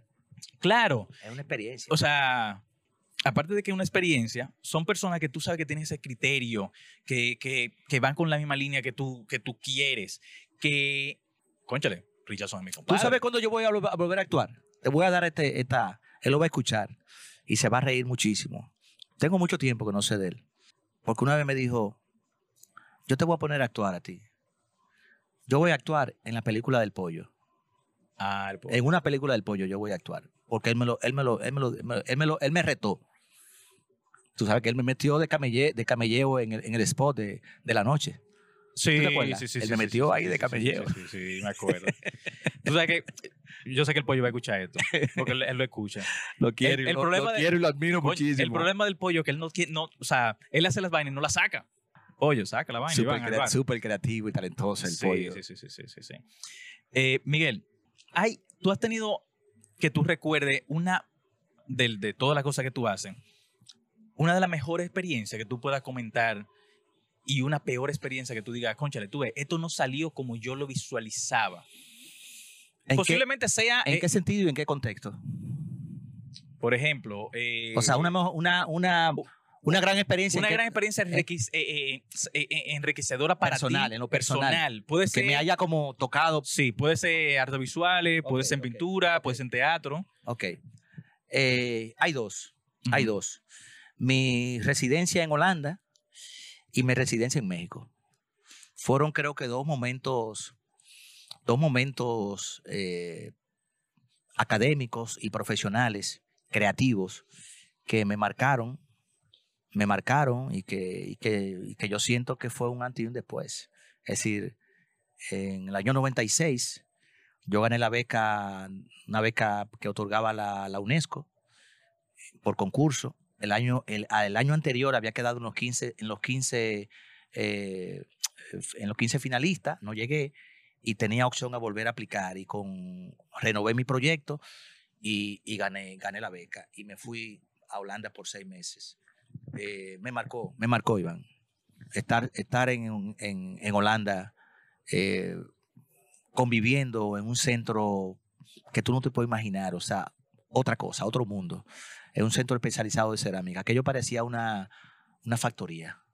Y ahí lo que se hacía era, era cerámica artística. Aquello parecía una factoría con hornos, con hornos gigantísimos, con, con ascensores, laboratorios químicos, eh, cuarto frío con barro de todo el mundo, una cosa impresionante. Eso me marcó mucho trabajar en ese lugar, pero me marcó estar colindando con estudios, con artistas de, de- de altísimo nivel. Yo estuve casi al lado trabajando del gran escultor alemán Tony Crash. ¿Entiendes? O sea, para mí eso es como, wow, yo estoy al lado de este tipo. Yo estoy al lado de este tipo. Y así también de un ceramista japonés, no me acuerdo ahora el nombre. Eh, o sea, fue una experiencia en lo personal enrique- enriquecedora irme a Europa a esa edad, solo, en un invierno, y producir como yo producí, como yo produje, perdón, como yo produje eh, en, esa, en esa residencia. O sea, yo produje como un animal Claro. como un animal. Y luego en la residencia en México, que también me marcó. México es un país donde yo regresaría y pudiera vivir un buen tiempo. O sea, una... México es un país donde te, te- aparte de que te impacta y te impresiona, la vida cultural mexicana es, es realmente sumamente tentadora y cautivadora. Claro. Entonces me marcó, me marcó en muchos aspectos, pero en una, en, una, en una de las partes que me marcó y que yo comencé a implementar aquí fue en atreverme a ser artista y ser curador. Yo me di cuenta ya que muchos artistas tienen experiencias paralelas de curar exposiciones colectivas y buscar espacios alternativos donde montar. Eso yo lo aprendí en México y lo he, y lo he, me he atrevido a hacerlo en este país porque es una práctica que aquí se estigmatiza mucho de que con especialidades, como que eso solamente pueden hacer los especialistas, Ujú, ¿entiendes? ujú.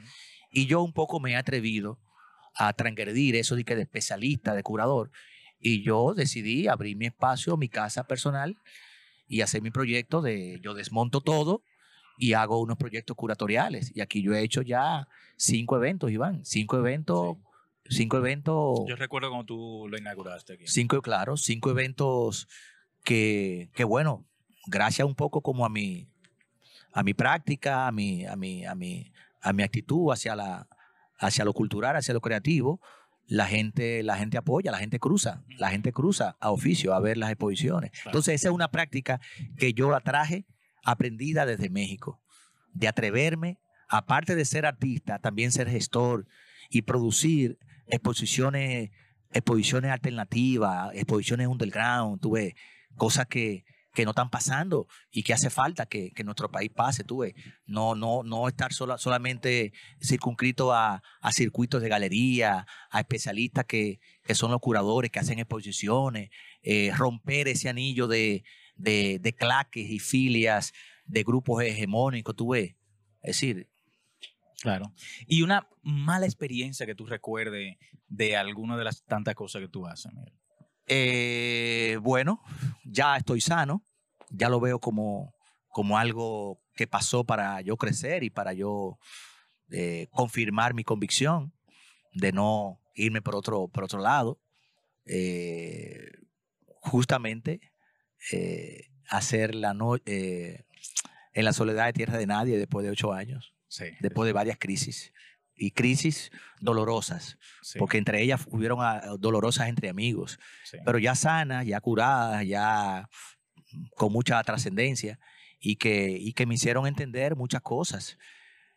Pero sobre todo me reforzaron mi, mi convicción, tuve mi, y lo que yo quiero hacer como arte y como yo lo quiero hacer.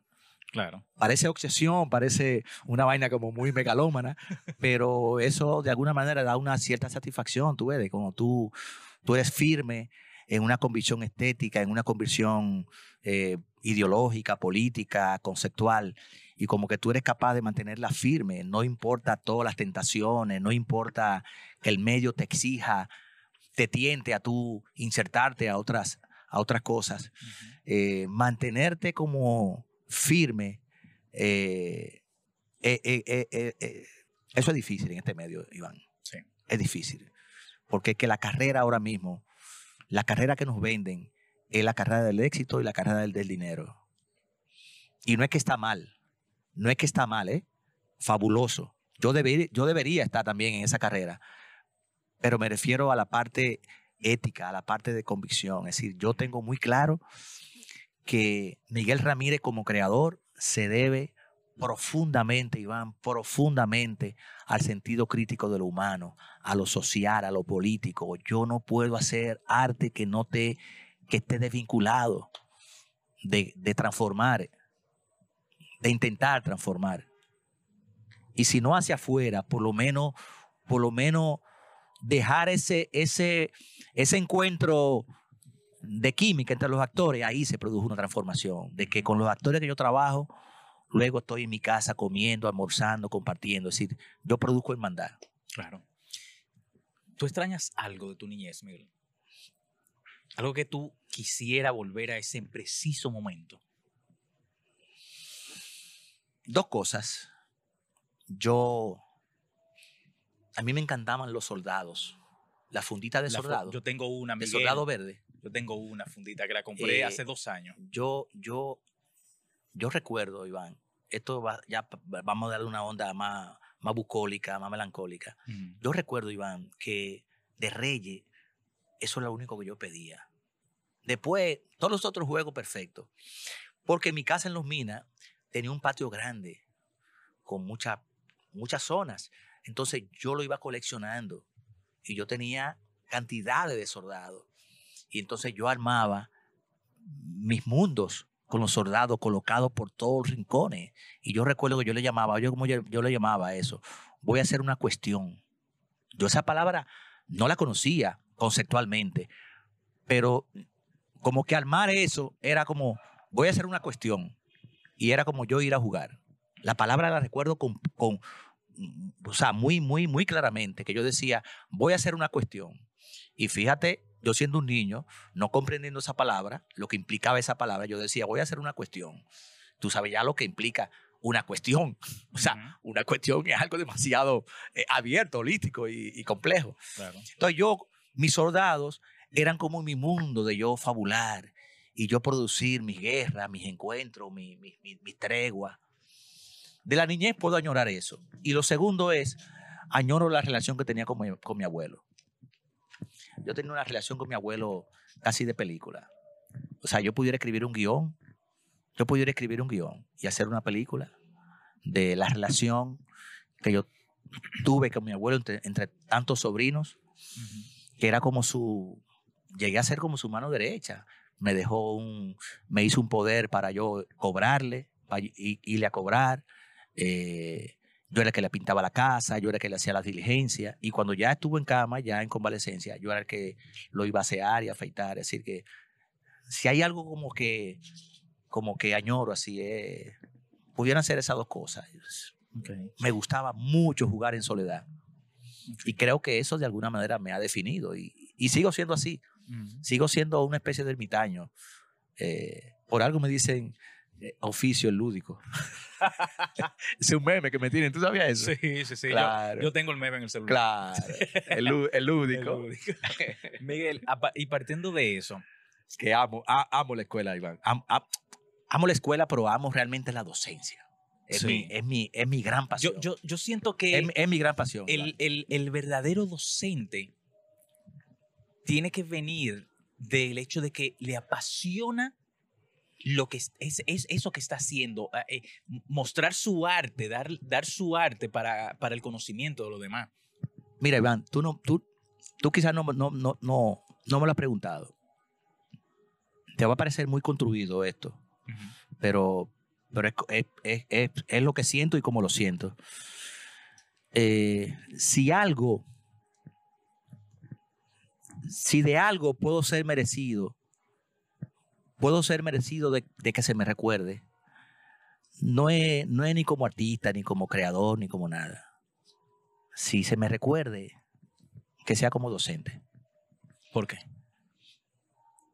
Porque es que yo tengo una pasión que raya, que traspasa los niveles convencionales de ser un docente. Si yo tengo, yo tengo, yo tengo una, una, una, una primero convicción, pero también de algo muy natural, que es de tocar a los estudiantes, tocarlos, sensibilizarlos.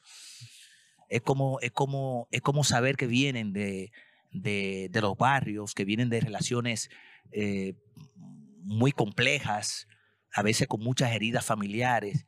Y es como esa intención de, de sanar a través del arte.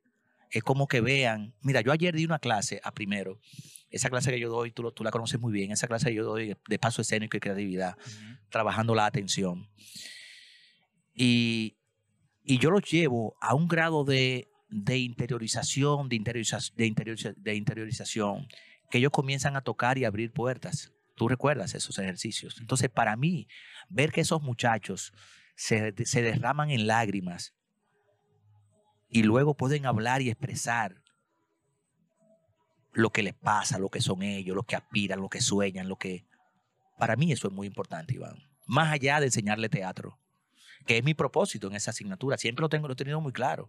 Por eso esa es la asignatura, yo lo digo para mí, esa es la asignatura que marca al estudiante. Más allá de la actuación, de la voz, para mí esa es la asignatura que toca al estudiante. Que ellos, más allá del teatro, se toquen a sí mismos como seres humanos, que encuentren el ser sensible que quieren ser. Es un tema ya Sí, sí, sí. eh, pero es realmente lo que más me lo que más me conecta con la escuela. Y además, ya el ganar, ganar, y es que yo me reciclo, Iván. Es decir, yo en la escuela no solamente me doy, enseño, toco, eh, enseño con amor, con cariño, a pesar de mi rigor eh, sistemático. Eh, eh, yo aprendo mucho, Iván, yo me reciclo Claro. yo me reciclo mucho. Una de las cosas que yo le he dicho incluso en otras entrevistas es que mi verdadero contacto con el teatro, como no produzco mucho, mi, mi contacto con la escuela día a día es lo que me hace teatrista. Ya tú te puedes imaginar No. el valor que tiene. Y yo O recuerdo. sea, eso es lo que me hace teatrista a mí, estar en la escuela, Sí. Yo estar re- enseñando. Yo recuerdo que incluso en tus clases, eh, no sé si, si se sigue haciendo en otra promoción, o lo de la mía, por, por- porque eso fue lo que viví, que en los exámenes eh, no necesariamente había, porque bueno, se hacía un examen de actuación y era actuando, se hacía un examen de dirección, tú dirigías una cosa, se hacía examen de voz y bueno, tú hacías una interpretación utilizando toda la voz. Pero en, en- en- con los exámenes tuyos, Miguel, nosotros hacíamos una pieza. Involucrábamos todas las otras clases, pero, pero con miras a, a eso, a sacar eh, eh, eh, ese, e- eso noble, eso que ten- es, esa vaina que, te- que muchos tenemos y de una u otra manera no queremos sacarlo por miedo, eh, puede ser miedo al no que la- dirán. no tienen la oportunidad, el momento y la oportunidad de, de poder canalizar eso. Y es- Claro. y es lo que yo hago en esa asignatura. Claro, canalizar la sensibilidad. Canalizar la sensibilidad. Eso, eso es lo que a mí me preocupa. Poco de, to- todo lo otro, los profesores se lo enseñan. Todo lo que tiene que ver con teatro, los profesores se lo enseñan. Yo me he propuesto en esa asignatura vincular temas holísticos que tienen que ver con la formación interior, con el autoconocimiento aplicado a la creatividad. ¿Entiendes? Aplicado a la creatividad. Eso ya tú te imaginas que el estudiante que sea sensible, que le guste buscarse a sí mismo, eso dispara. El que no, tú sabes que va a seguir caminando la vida como, Claro. como, como, como está ya formado, pero el que anda con esa chispa de búsqueda, de, de preocupación, de hacerse preguntas, esa asignatura y como yo la, la, la aplico estratégicamente, eh, permeada, tuve de mucho, de mucho trabajo, de muchos saberes eh, eh, místicos, espirituales, tuve, Ujú. es lo que hace también que la asignatura sea muy particular. Esto se desconoce en la escuela, Iván. Tú y yo estamos hablando, yo te estoy hablando de todo eso, y en la escuela se desconoce que mi asignatura está permeada de ese otro hálito. Claro, Es decir, claro. lo importante es que luego los estudiantes, los estudiantes sí lo dejan, lo, lo reflejan, tú ves, y lo, y lo recuerdan. Eso es lo más importante. No, totalmente, totalmente. No va muy pesada, no va muy, muy, muy dura, muy. no, está bien, está bien, está bien. Con eso que tú estabas diciendo, Miguel, que la escuela no se da cuenta. Y creo que también eh, lo conversé con, con Arturo López. ¿Tú crees que es un, un problema de administrativo de la escuela? Eso de que a ciertas materias, porque todas, todas son importantes, todas te encaminan a algo. Claro que cuando yo estaba, notaba eh, la parte de que solo actuación, los que se gradúan de actuación, los que se gradúan de dirección, cuando yo estaba era que se graduaban, nos graduábamos de todo. Que no se le da la importancia a eso con relación a tu clase. A ver si conecto y comprendo tú. Cuando te digo que eso, cuando te digo que todo eso que te conté, que es mi clase y que yo implemento en mi clase, pareciera una contradicción porque sí está en mi programa de clase. O sea, sí está en mi, en mi programa de clase. To- toda la, la, la dosificación temática y todo eso, y mis estrategias y todo eso. Pero una cosa es lo que está en el papel y obviamente que otra cosa es ya luego lo que, lo que es la clase en desarrollo, en proceso. Y luego la evidencia de, de cómo va tocando al estudiante y cómo el, estuca- cómo el estudiante sensible, inteligente, eh, abierto, eh, que quiere como conocer cosas nuevas y se va dejando permear, cómo eso va repercutiendo. Y mi gran satisfacción es ver egresados que justamente recuerdan a uno con afecto, con cariño, con admiración, y no simplemente porque tú le diste clases de teatro, sino porque también tú le abriste puertas personales, porque tú fuiste afectivo, porque tú fuiste amoroso. Entonces, ahí hay una conexión, Iván, y una, y una, y una vinculación que va más allá de tú simplemente enseñarle teatro.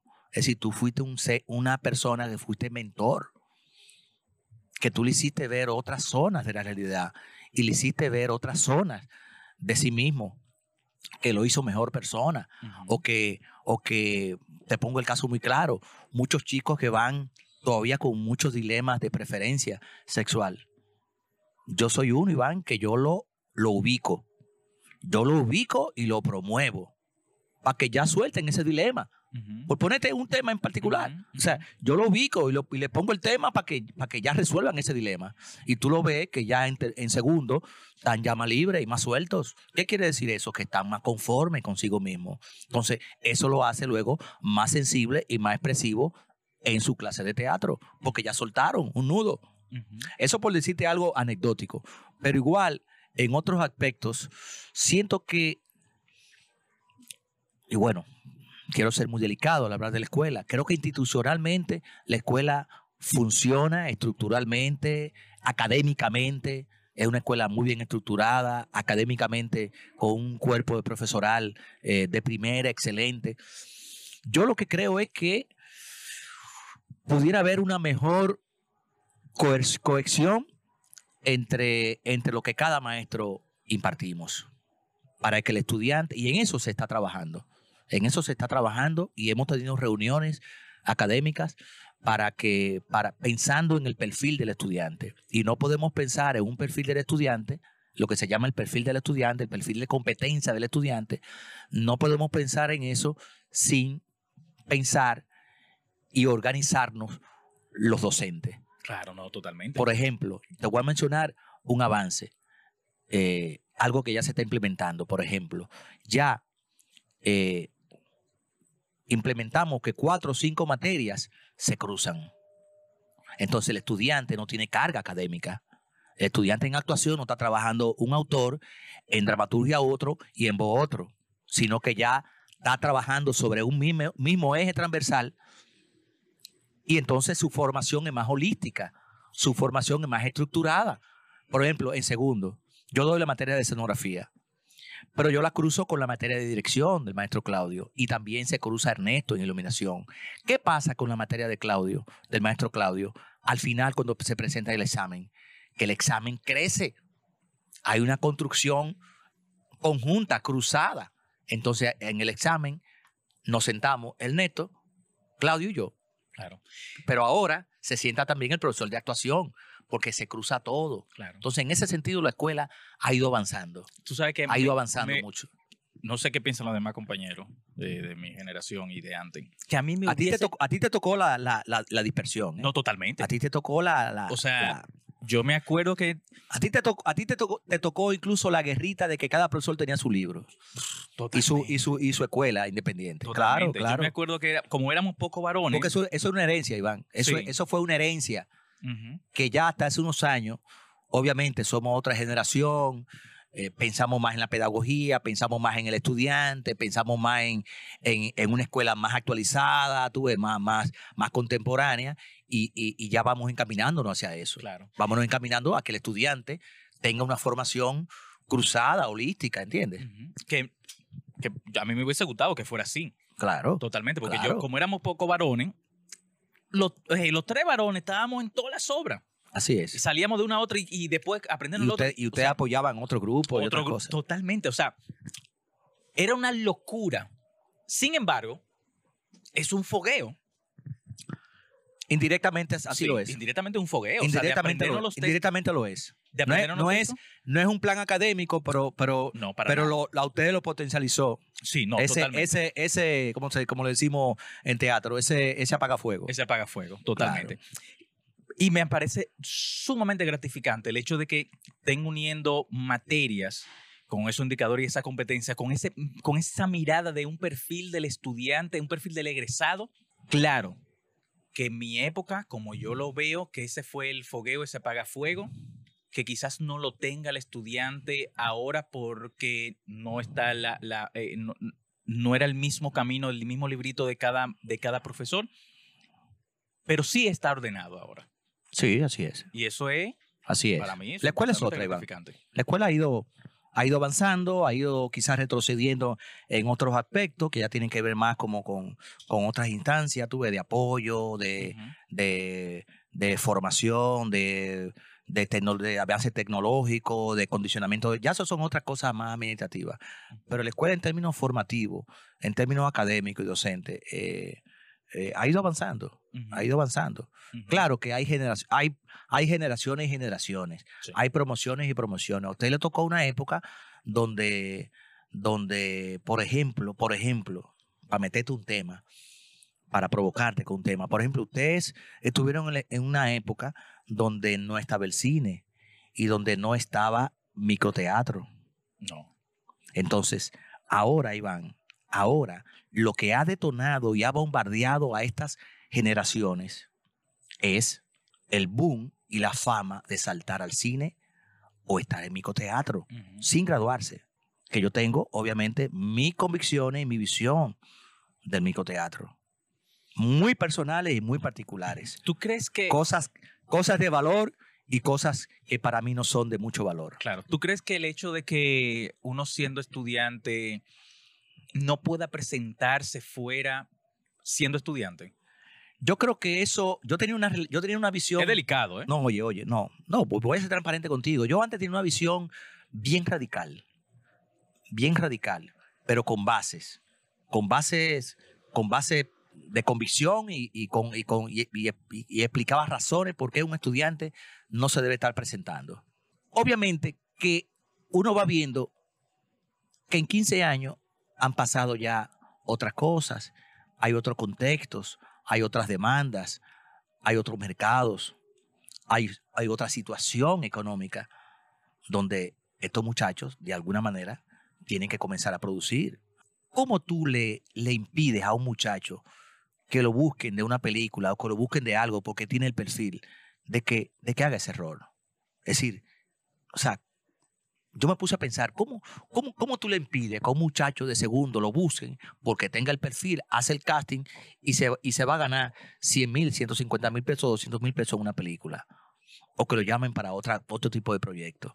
Entonces yo lo que sí creo es, para un poco estar intermedio, porque sigo creyendo firmemente, sigo creyendo firmemente que un estudiante no debe, no debería, no debería comenzar ya a estar presentándose eh, profesionalmente. Porque es que hay una deformación, Iván. Hay una, no es solamente conceptual el problema, no es solamente ético y moral, es que hay una deformación en el estudiante. Hay una deformación de saberse estudiante y luego cuando sale ya verse en un afiche y que se está presentando y que está ganando dinero por eso. Le pierde amor y respeto a la escuela, Iván. Tú- Le- bueno. sí, le pierde, le pierde rigor. En mi época, Porque que ya se está presentando, Iván. Ya, ya pisó el escenario, ya pisó la sala Ravelo, ya se está presentando, presentando tres veces en una noche en, en, en microteatro. Ya tú eres actor.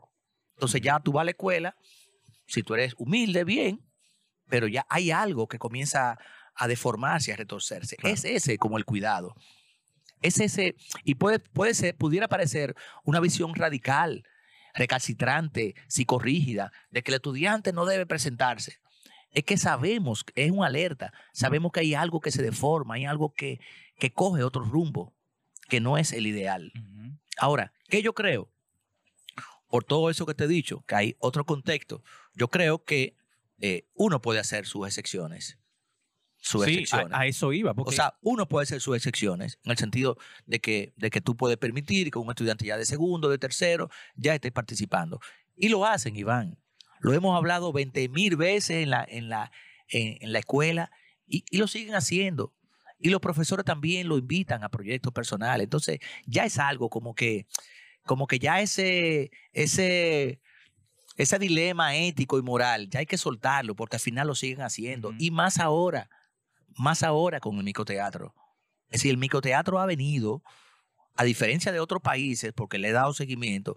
En otros países, Iván, tú lo sabes muy bien que tú fuiste de los pioneros aquí en Ujú. microteatro, tú fuiste de los pioneros como actor y como dramaturgo, Tú fui- como director también. tú fuiste, y como director, tú fuiste de los pioneros. En otros países, Iván, microteatro lo hacen profesionales. Profesionales, gente adulta y profesionales. Aquí llegó microteatro y lo hacen amateur, egresados y muchachos. Cuando digo muchachos no es de manera despectiva. Tú ves, es que microteatro vino a, a- a cubrir un, un- un espacio, digamos que un mercado que ha sido propicio para los estudiantes y para los egresados, porque que no tienen espacio donde, a donde luego hacer teatro. No los buscan, no los llaman y no tienen capacidad para cohesionarse y formar grupos como lo tuvieron ustedes. Ojalá, oja- eso, debería, eso incluso debería ser una, bueno, no tan establecido, pero pudiera ser un ideal de que cada promoción de alguna manera salga con un grupo de teatro. Eso, eso pudiera ser una promoción de que, de que los estudiantes formen grupos de teatro o, o una aspiración en la que yo siempre he pensado y la menciono aquí, que estudiantes, por ejemplo, sobresalientes deberían pasar al teatro rodante a hacer pasantías Debería. debería, como pasantía, como premio, como reconocimiento, ¿entiendes? Que pase. Ha pasado, pero de, de otra, ha pasado. Ha habido egresados que van, pero Tímidamente. no tímidamente y por otras circunstancias, Ajá. por otras circunstancias burocráticas. No, no, no como lo estamos planteando, que pase como promoción de la escuela, estudiante sobresaliente, pasa a una pasantía, ¿te entiendes?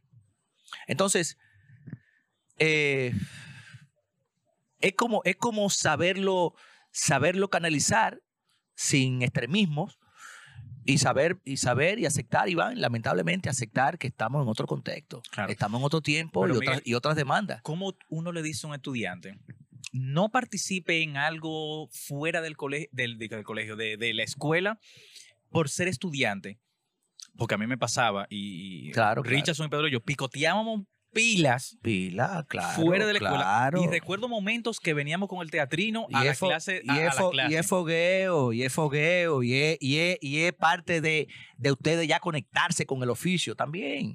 Hay que saber, hay que saberlo, hay que saberlo ver, hay que Claro. saberlo. Pero a ese estudiante que se le dice que no, concho, con- la respuesta de ese estudiante podría ser, es que si yo no hago eso, yo no tengo cómo venir para la escuela. Por no tengo supuesto, cómo por comer pa- en la escuela. supuesto, por supuesto. Y además de la única manera que tú te puedes ganar dos mil o tres mil pesos en una hora. Exacto. Hay que, es como te digo, vean, hay que saberlo cómo replanteárselo. Sí, hay ese acto también, y, y te doy toda la razón. Hay casos también, porque recuerdo eh, una persona de mi promoción, que me voy a reservar el nombre, que en nuestro primer año, mm, algunos tuvimos en un musical que se hizo en la Manuel Rueda. Y ella era uno de los personajes principales, eh, conjunto a una figura de la televisión. Y recuerdo ahora, y recuerdo que ella se le subió ese ego hasta allá arriba y que no, que sí yo, que, que sí yo, cuánto. Y sin embargo, para mí no era. eh, eh, eh, o sea, sus trabajos no eran tan, tan, tan gratificantes en el momento. Y sí, por esa parte, por- o sea, es que hay, Ahí, hay personas. ahí- hay tú just- ahí justamente tú me das la razón cuando yo digo que hay una preocupación de que los deforma. Sí, claro. hay algo que los deforma y los saca del contexto de ser estudiante, Iván. Claro. Porque es que lo, lo humano es muy, es muy vulnerable, Iván. Es muy vulnerable. Y tenemos, tenemos un enemigo muy presente, muy presente, que es el ego. Es un enemigo que está ahí esperando. Claro. Esperando el momento en el que tú, en el que tú te quieres, pa, y te sale y ya, tú, y te, y tú te la crees. Con un afiche, presentándote ya varias noches y, y te están aplaudiendo. Eso te desconecta del sentido, hasta de la humildad de ser estudiante. Pero igual te repito, hay que saber cómo caminar con los tiempos, sin, sin claudicar, sin ser tampoco, eh, eh, sin festinar eh, los momentos y los tiempos, porque el tiempo es así, ya hay que ser así. No, cuidado, el tiempo es así, pero no, no, es que debe, no es que debe ser así. Claro. Debió ser de otra manera. Entonces, pero en ese sentido, creo que, que se le puede buscar la vuelta en el sentido de que el estudiante vea esto como, como pasantía, como proceso de, de- de experiencia. El problema es que no está organizado, no está sistema- sistematizado. Entonces es como una doble, es como, no quería decirlo, pero es La como, burocracia. no, no, no quería decirlo, es como una doble moral, en el sentido de que, de que se, se, se dice que no debería, pero se hace y se acepta. Es como cuando hay un mal, es como cuando hay un mal en la familia que nadie, nadie comenta, nadie dice, pero el mal está ahí. Exacto. ¿Entiendes? Exacto. Pero no creo que sea un tema tampoco eh, como de grandes preocupaciones, en el sentido de que no, eh, no, no, yo he no. dicho, por ejemplo, que el nicho de los estudiantes y egresados que lo ha venido a salvar ha sido, ha sido micoteatro. Entre otras cosas. ¿tú entiendes? Entre, otras, entre, Sí. otras, entre otras cosas. Lo que pasa es que es más. Porque es- que ahí se, ahí se proyectan, Iván. Se proyectan como dramaturgos, se proyectan como directores, como actores. Ya tú sabes. y es menos costoso.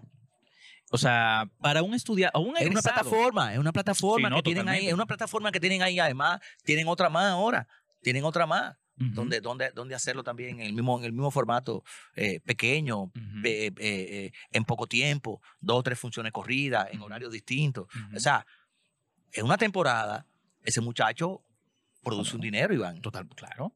Produce un dinero como dramaturgo, como director o como actor o como actriz. produce un dinero. Entonces, en ese sentido, Esa vez noso- no divir- no- en ese sentido nosotros, y cuando digo nosotros es porque yo soy, yo puedo ser también de esos radicales y, be- y beligerantes en ese sentido, de estos, de estos, de estos, de estos puritanos quizás del teatro, de que hay que, hay que buscar la vuelta. Porque Sí. como quiera que sea, es una práctica. Es una práctica. Y el muchacho está en una práctica del oficio. Mi dilema y cuidado y atención está en que lo deforma y le despierta el enemigo.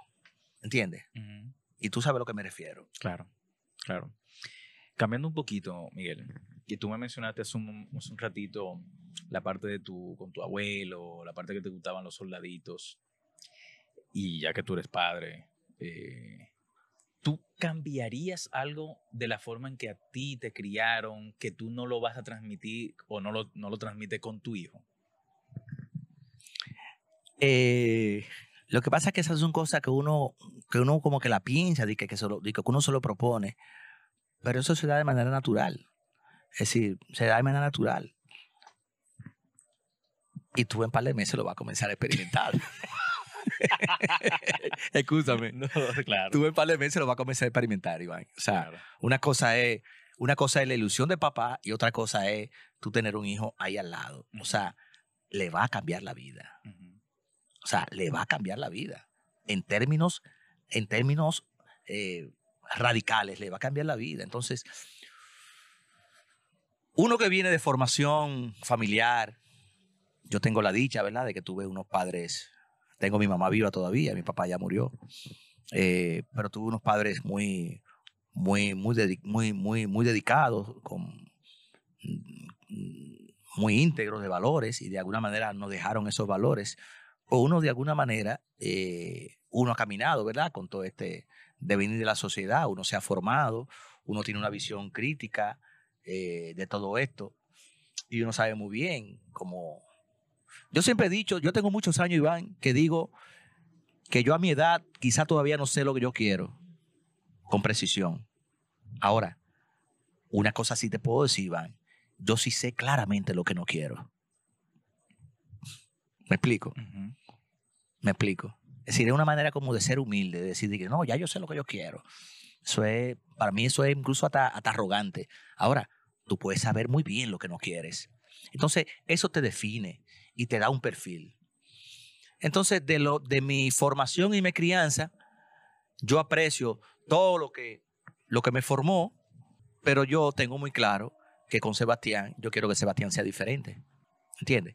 Su mamá y yo, Clara y yo, lo tenemos muy claro, siempre lo tuvimos muy claro desde pequeño, y es darle horizontalidad, transparencia, eh, autosuficiencia que crezca con su sentido individual, que aprenda a tomar sus propias decisiones eh, y, nos sentamos en la mesa a conversar.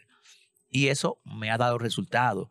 Por suerte, por suerte, Iván viene, eh, Sebastián viene como con, como con esa sensibilidad natural, no porque Clara y yo se lo hemos inculcado, que también obviamente lo ha aprendido, pero hay algo con, con lo que cada ser viene. Entonces, Sebastián ya también viene como con un, como con un sino, con un ser muy particular. Y él como que lo entendió y él como que fluye entre nosotros. O sea, ya yo a, a la edad que tiene Sebastián, ya yo no lo agarro por el brazo y que ven, vamos allí. O sea, yo me siento aquí a desayunar y nos ponemos de acuerdo en la agenda. ¿Supiste? Es decir, nosotros nos sentamos a desayunar aquí y nos ponemos de acuerdo en la agenda del día. Porque ya él, a sus 16 años, ya él tiene sus responsabilidades. Él tiene su escuela, tiene su estudio, tiene natación, tiene inglés y ya él se mueve solo en el metro. Y yo a veces tengo que estar pendiente. Tú tienes dinero, la tarjeta y tal cosa, porque está despitado. A veces, a veces se va sin dinero. Si yo no estoy pendiente, tú ves. Lo que te quiero decir es, te estoy dando datos así muy anecdóticos, muy cotidianos, para un poco decirte cómo yo me manejo o cómo nos manejamos nosotros con Sebastián. Es decir, que, que sea independiente y autónomo, porque eso es lo que yo quiero que él aprenda a hacer, que yo no lo fui, Iván. Yo fui muy protegido Pero fue por la forma que te, te por la forma en cómo me- no- nos criaron. Claro, otro contexto. No, claro. O sea, otro contexto, Iván. claro. Y ustedes son Y en un muy, bar- uni- y ustedes son muy Y en un barrio. Claro, somos cinco hermanos y somos un problema es de los cinco. Y nos encanta estar juntos y nos encanta fin de semana co- cocinar yo, cocina el otro y nos juntamos y los sobrinos. Somos una, nosotros nos llamamos la tribu. Ya, ya con esto lo digo todo. O sea, nosotros, el grupo de WhatsApp se llama la tribu Ramírez. Es decir, ya el concepto tribu te dice a ti cómo nos llevamos, ¿entiendes? Claro, tampoco me voy a, me voy a colocar como un ideal. Iván, tenemos nuestro quille, nuestras discusiones que tú no te imaginas. Como la, cualquier familia eh, de cualquier parte del mundo. Entonces, volviendo a, a mi relación con Sebastián, es como muy, muy, muy permear eso que yo he ido formando en mí y que yo quiero que él me trascienda. Yo siempre digo, lo he publicado y lo he dicho como algo muy, muy sensible mío, que Sebastián es como la mejor parte de mí. Yo te lo resumo ahí. Para mí, Sebastián es la mejor parte de mí. Yo puedo ser todo lo que tú quieras. Yo puedo ser el artista, el creativo, esto, lo otro, un ser tal que, lo, que, que es sensible, que lo quieren, que es tierno. Todas las cualidades. Para mí lo mejor de mí es Sebastián. Por como yo estoy formando a Sebastián. O como él, o como él se está formando. Ese es como mi gran placer, ver que Sebastián crezca, verlo crecer independiente, autónomo, eh, ya está muy firme y muy claro lo que quiere estudiar, acompañarlo lo más que yo pueda, como siempre lo hemos hecho. Es decir, es como mi gran, y con esto no hago, no hago una idealiz- idealización, porque claro, no puedo tampoco nubilarme como ser humano y pensar que no, Sebastián es mi centro. Mentira. O sea, yo también tengo mi- mis intereses y mi propósito como ser humano. Pero, pero ciertamente que mi, mi mayor realización y mi mayor satisfacción, claro que va a ser ver a Sebastián eh, eh, crecer y formarse, siendo un hombre de bien, ¿entiendes? Claro, Y si es de mal, pues voy a seguir al lado de él también. claro. Miguel, mira, con una sola palabra, ¿qué te apasiona? ¿Qué me apasiona? La creación, ¿Qué te hace feliz? Sebastián, ¿Qué te molesta? la deslealtad, ¿Qué te relaja? mi patio, ¿Tú tienes una palabra favorita? Una que tú uses mucho. Eh, sí, que aprendí, aprendí a, aprendí a verbalizarla, me permite el comentario, aprendí a verbalizarla, sé que la, la clave es respondértela rápido, aprendí a verbalizarla, aprendí a, a integrarla y aprendí a que eso me sanara en un momento de crisis personal muy, muy, muy decisoria, que es la plenitud. Yo decreté, yo decreté mi vida, Iván, eh, vivir en plenitud. ¿Y un sonido favorito? Cualquier ave, Sin importar... un ave. Pues un pollo también. Eh, bueno, bueno. ¿Qué pasa, ¿Qué pasa, Iván? ¿Tú viste un Somos, somos poetas, somos, somos poetas. No, puede ser el viento, puede ser... Yo soy un hombre muy... Como ser contemplativo, me gusta mucho el silencio, que también es, un- sonido. Y tú tienes una mala palabra favorita que tú usas siempre, la que tú más usas. Eh, se me ha pegado últimamente, creo que de Arturo, se me ha pegado la creta. Y la digo, Iván, en contexto donde no debo decirla, porque me sale orgánica y natural. La creta. Y cuando la quiero cortar, digo la crema. Y no soy del Cibao. Y no soy del. Cibao, porque eso lo, eso lo dicen los cibaeños. ¿eh? Sí. O sea, la gente va para el mal de Ocoa, pasa Sí, por Baní. pasa, pasa, la gente va a la patronal de. Ocoa y pasa por Baní. Tú no has escuchado de que a nadie. Yo que- hice vacaciones, maní. Bueno, la gente que está escuchando esta parte, o sea, que no entiende por qué estamos hablando de Baní, tiene que entrar a Patreon slash verduguísimo y ahí va a ver la improvisación verduga de Miguel Ramírez. Miguel, eh, mira, tú eres de los... Yo tengo varios profesores de la, ENAT, de los que me dieron clase, de los cuales yo aprendí muchísimo. No solo de su arte, sino de, del ser humano que es, tanto dentro de un aula como fuera, fuera de, de un aula.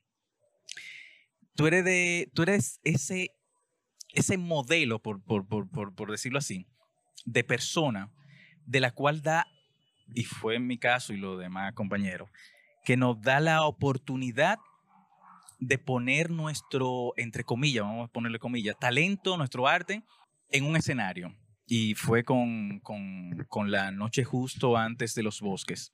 Cuando mucha gente eh, quizá lo veía de manera despectiva, de que no, estos muchachos, ¿por qué Miguel se está metiendo con esa obra con estos muchachos?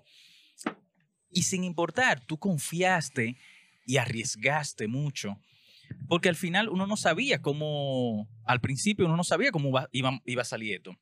Pero de igual manera tú confiaste tanto y nos transmitiste esa confianza que el producto está, el producto está ahí.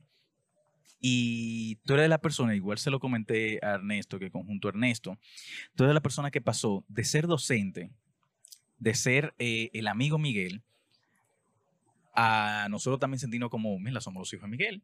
Incluso lo conversamos aquí, hablando, Miguel, o sea, que lo dijimos, o sea, tú tienes tres hijos más, aparte de, de tu hijo biológico, tú tienes tres hijos más, Tres hijos grandes. tres hijos grandes. Eh, entonces, Yo lo siento así también, ¿eh? sí, sí, sí, sí. Yo lo siento así. Y- Orgullosamente así. Sí, no, igual Mis nosotros. hijos, mis hijos artísticos. igual nosotros. Y que, que quizás ten- hemos tenido alguna diferencia en algún momento, que quizás eh, después de mucho tiempo ya nuestros, nuestro camino han ido de manera diferente. Y creo que también eso es parte de- del proceso de crecer eh, Claro. espiritual, como ser humano, artísticamente.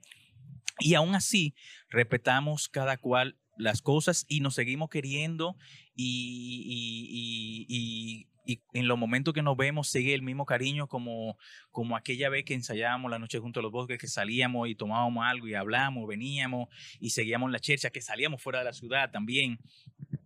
Y se creó esa hermandad en- en- entre todos. Y esa pasión que tú proyectas, Miguel, viéndote también desde fuera con otros proyectos que, que he participado, que igual o tú estás en escenografía o que tú estás involucrado de una u otra manera. Tú, y hablo de manera personal, tú conmigo has mostrado un ser humano coherente, lógico y sobre todo sincero, que yo sé que si yo te digo algo que, que quisiera tu opinión, tú me lo vas a decir tal cual, sin pelo en la lengua, porque hay esa confianza y eso yo lo agradezco muchísimo. Y esa manera con la que tú nos abordaste en aquel momento, esa manera con la que tú nos has tratado, me has tratado desde, desde, que, desde que estoy en la escuela hasta ahora, el día de hoy que estamos grabando este podcast, ha sido la misma de la confianza, de la sinceridad, de la hermandad, de, ese sentido de, igual como tú dices con, con, tu hijo biológico, de que hay momentos que estaba igual, lo protejo, pero dejo que él, que él sea, que él sea. Y esa vaina, para mí, eso es muy, muy gratificante, muy de verdugo y, y por eso y, y muchísimas otras cosas que no vienen al caso de, tus premios y meritar, sino lo importante, el ser humano que tú eres y que te proyectas sin miedo, sin ataduras, sin, sin el miedo que decir, de ese ser humano de, de yo soy amigo de mis amigos, que yo soy la persona con la que tú puedes decirle cualquier vaina y te voy a decir, como te lo mencioné hace un momentico, que tú le puedes, que, que te va a decir la cosa tal cual como son y que te va a dar ese consejo sin, sin el miedo que pueden, que pueden tener otras personas de, mira, si yo le doy este consejo, me va a trunchar mi camino, entre comillas, artístico y yo no quiero que pase eso. Yo quiero que yo te arriba y no, tú crees mucho en... Yo, te, yo, hago- yo hago mi camino, pero va a venir una generación que va a seguir ese camino que yo estoy, estoy proyectando. Y eso es lo que tú nos has mostrado a todas las personas que fuimos tus estudiantes, que hemos pasado por, por tu aula, que hemos colaborado contigo, que hemos compartido contigo. Ese ser humano noble, eh, y tengo que repetirlo, o sea, amigo de sus amigos, de verdad, Miguel. Y por eso eh, tú eres un verduguísimo y yo encantado de que tú hayas aceptado eh, estar en este episodio, de verdad, Miguel. Bueno, si tengo que responderte. No, no, no hay que responder. Ah, bueno, ya tú cierres. Sí, sí, sí, ya te un cierre, Ok. ya. Gracias a ti, Iván. Gracias a ti por esta oportunidad de, compartir, como tú has dicho, cómo nos conocimos, cómo nos tratamos, con una diferencia. Y es que yo a ustedes los quiero y los admiro más. Es decir, que la amistad ha logrado otra dimensión. Y siempre recordar, a propósito de, de esa transparencia y franqueza entre los amigos, solo se roza lo que está cerca. Y no hay que tener miedo al roce, Claro, porque lo verdadero es que estamos cerca. es así, es así. Miguel, gracias. Estamos aquí en, el, en, el, en tu patio eh, con las luces bien románticos. Chulo, chulo. Aquí se han dado unos coritos chulos, una Sí. tertulia chévere. Sí, sí, sí. Miguel, muchísimas gracias por Gracias a ti, papá. A ustedes.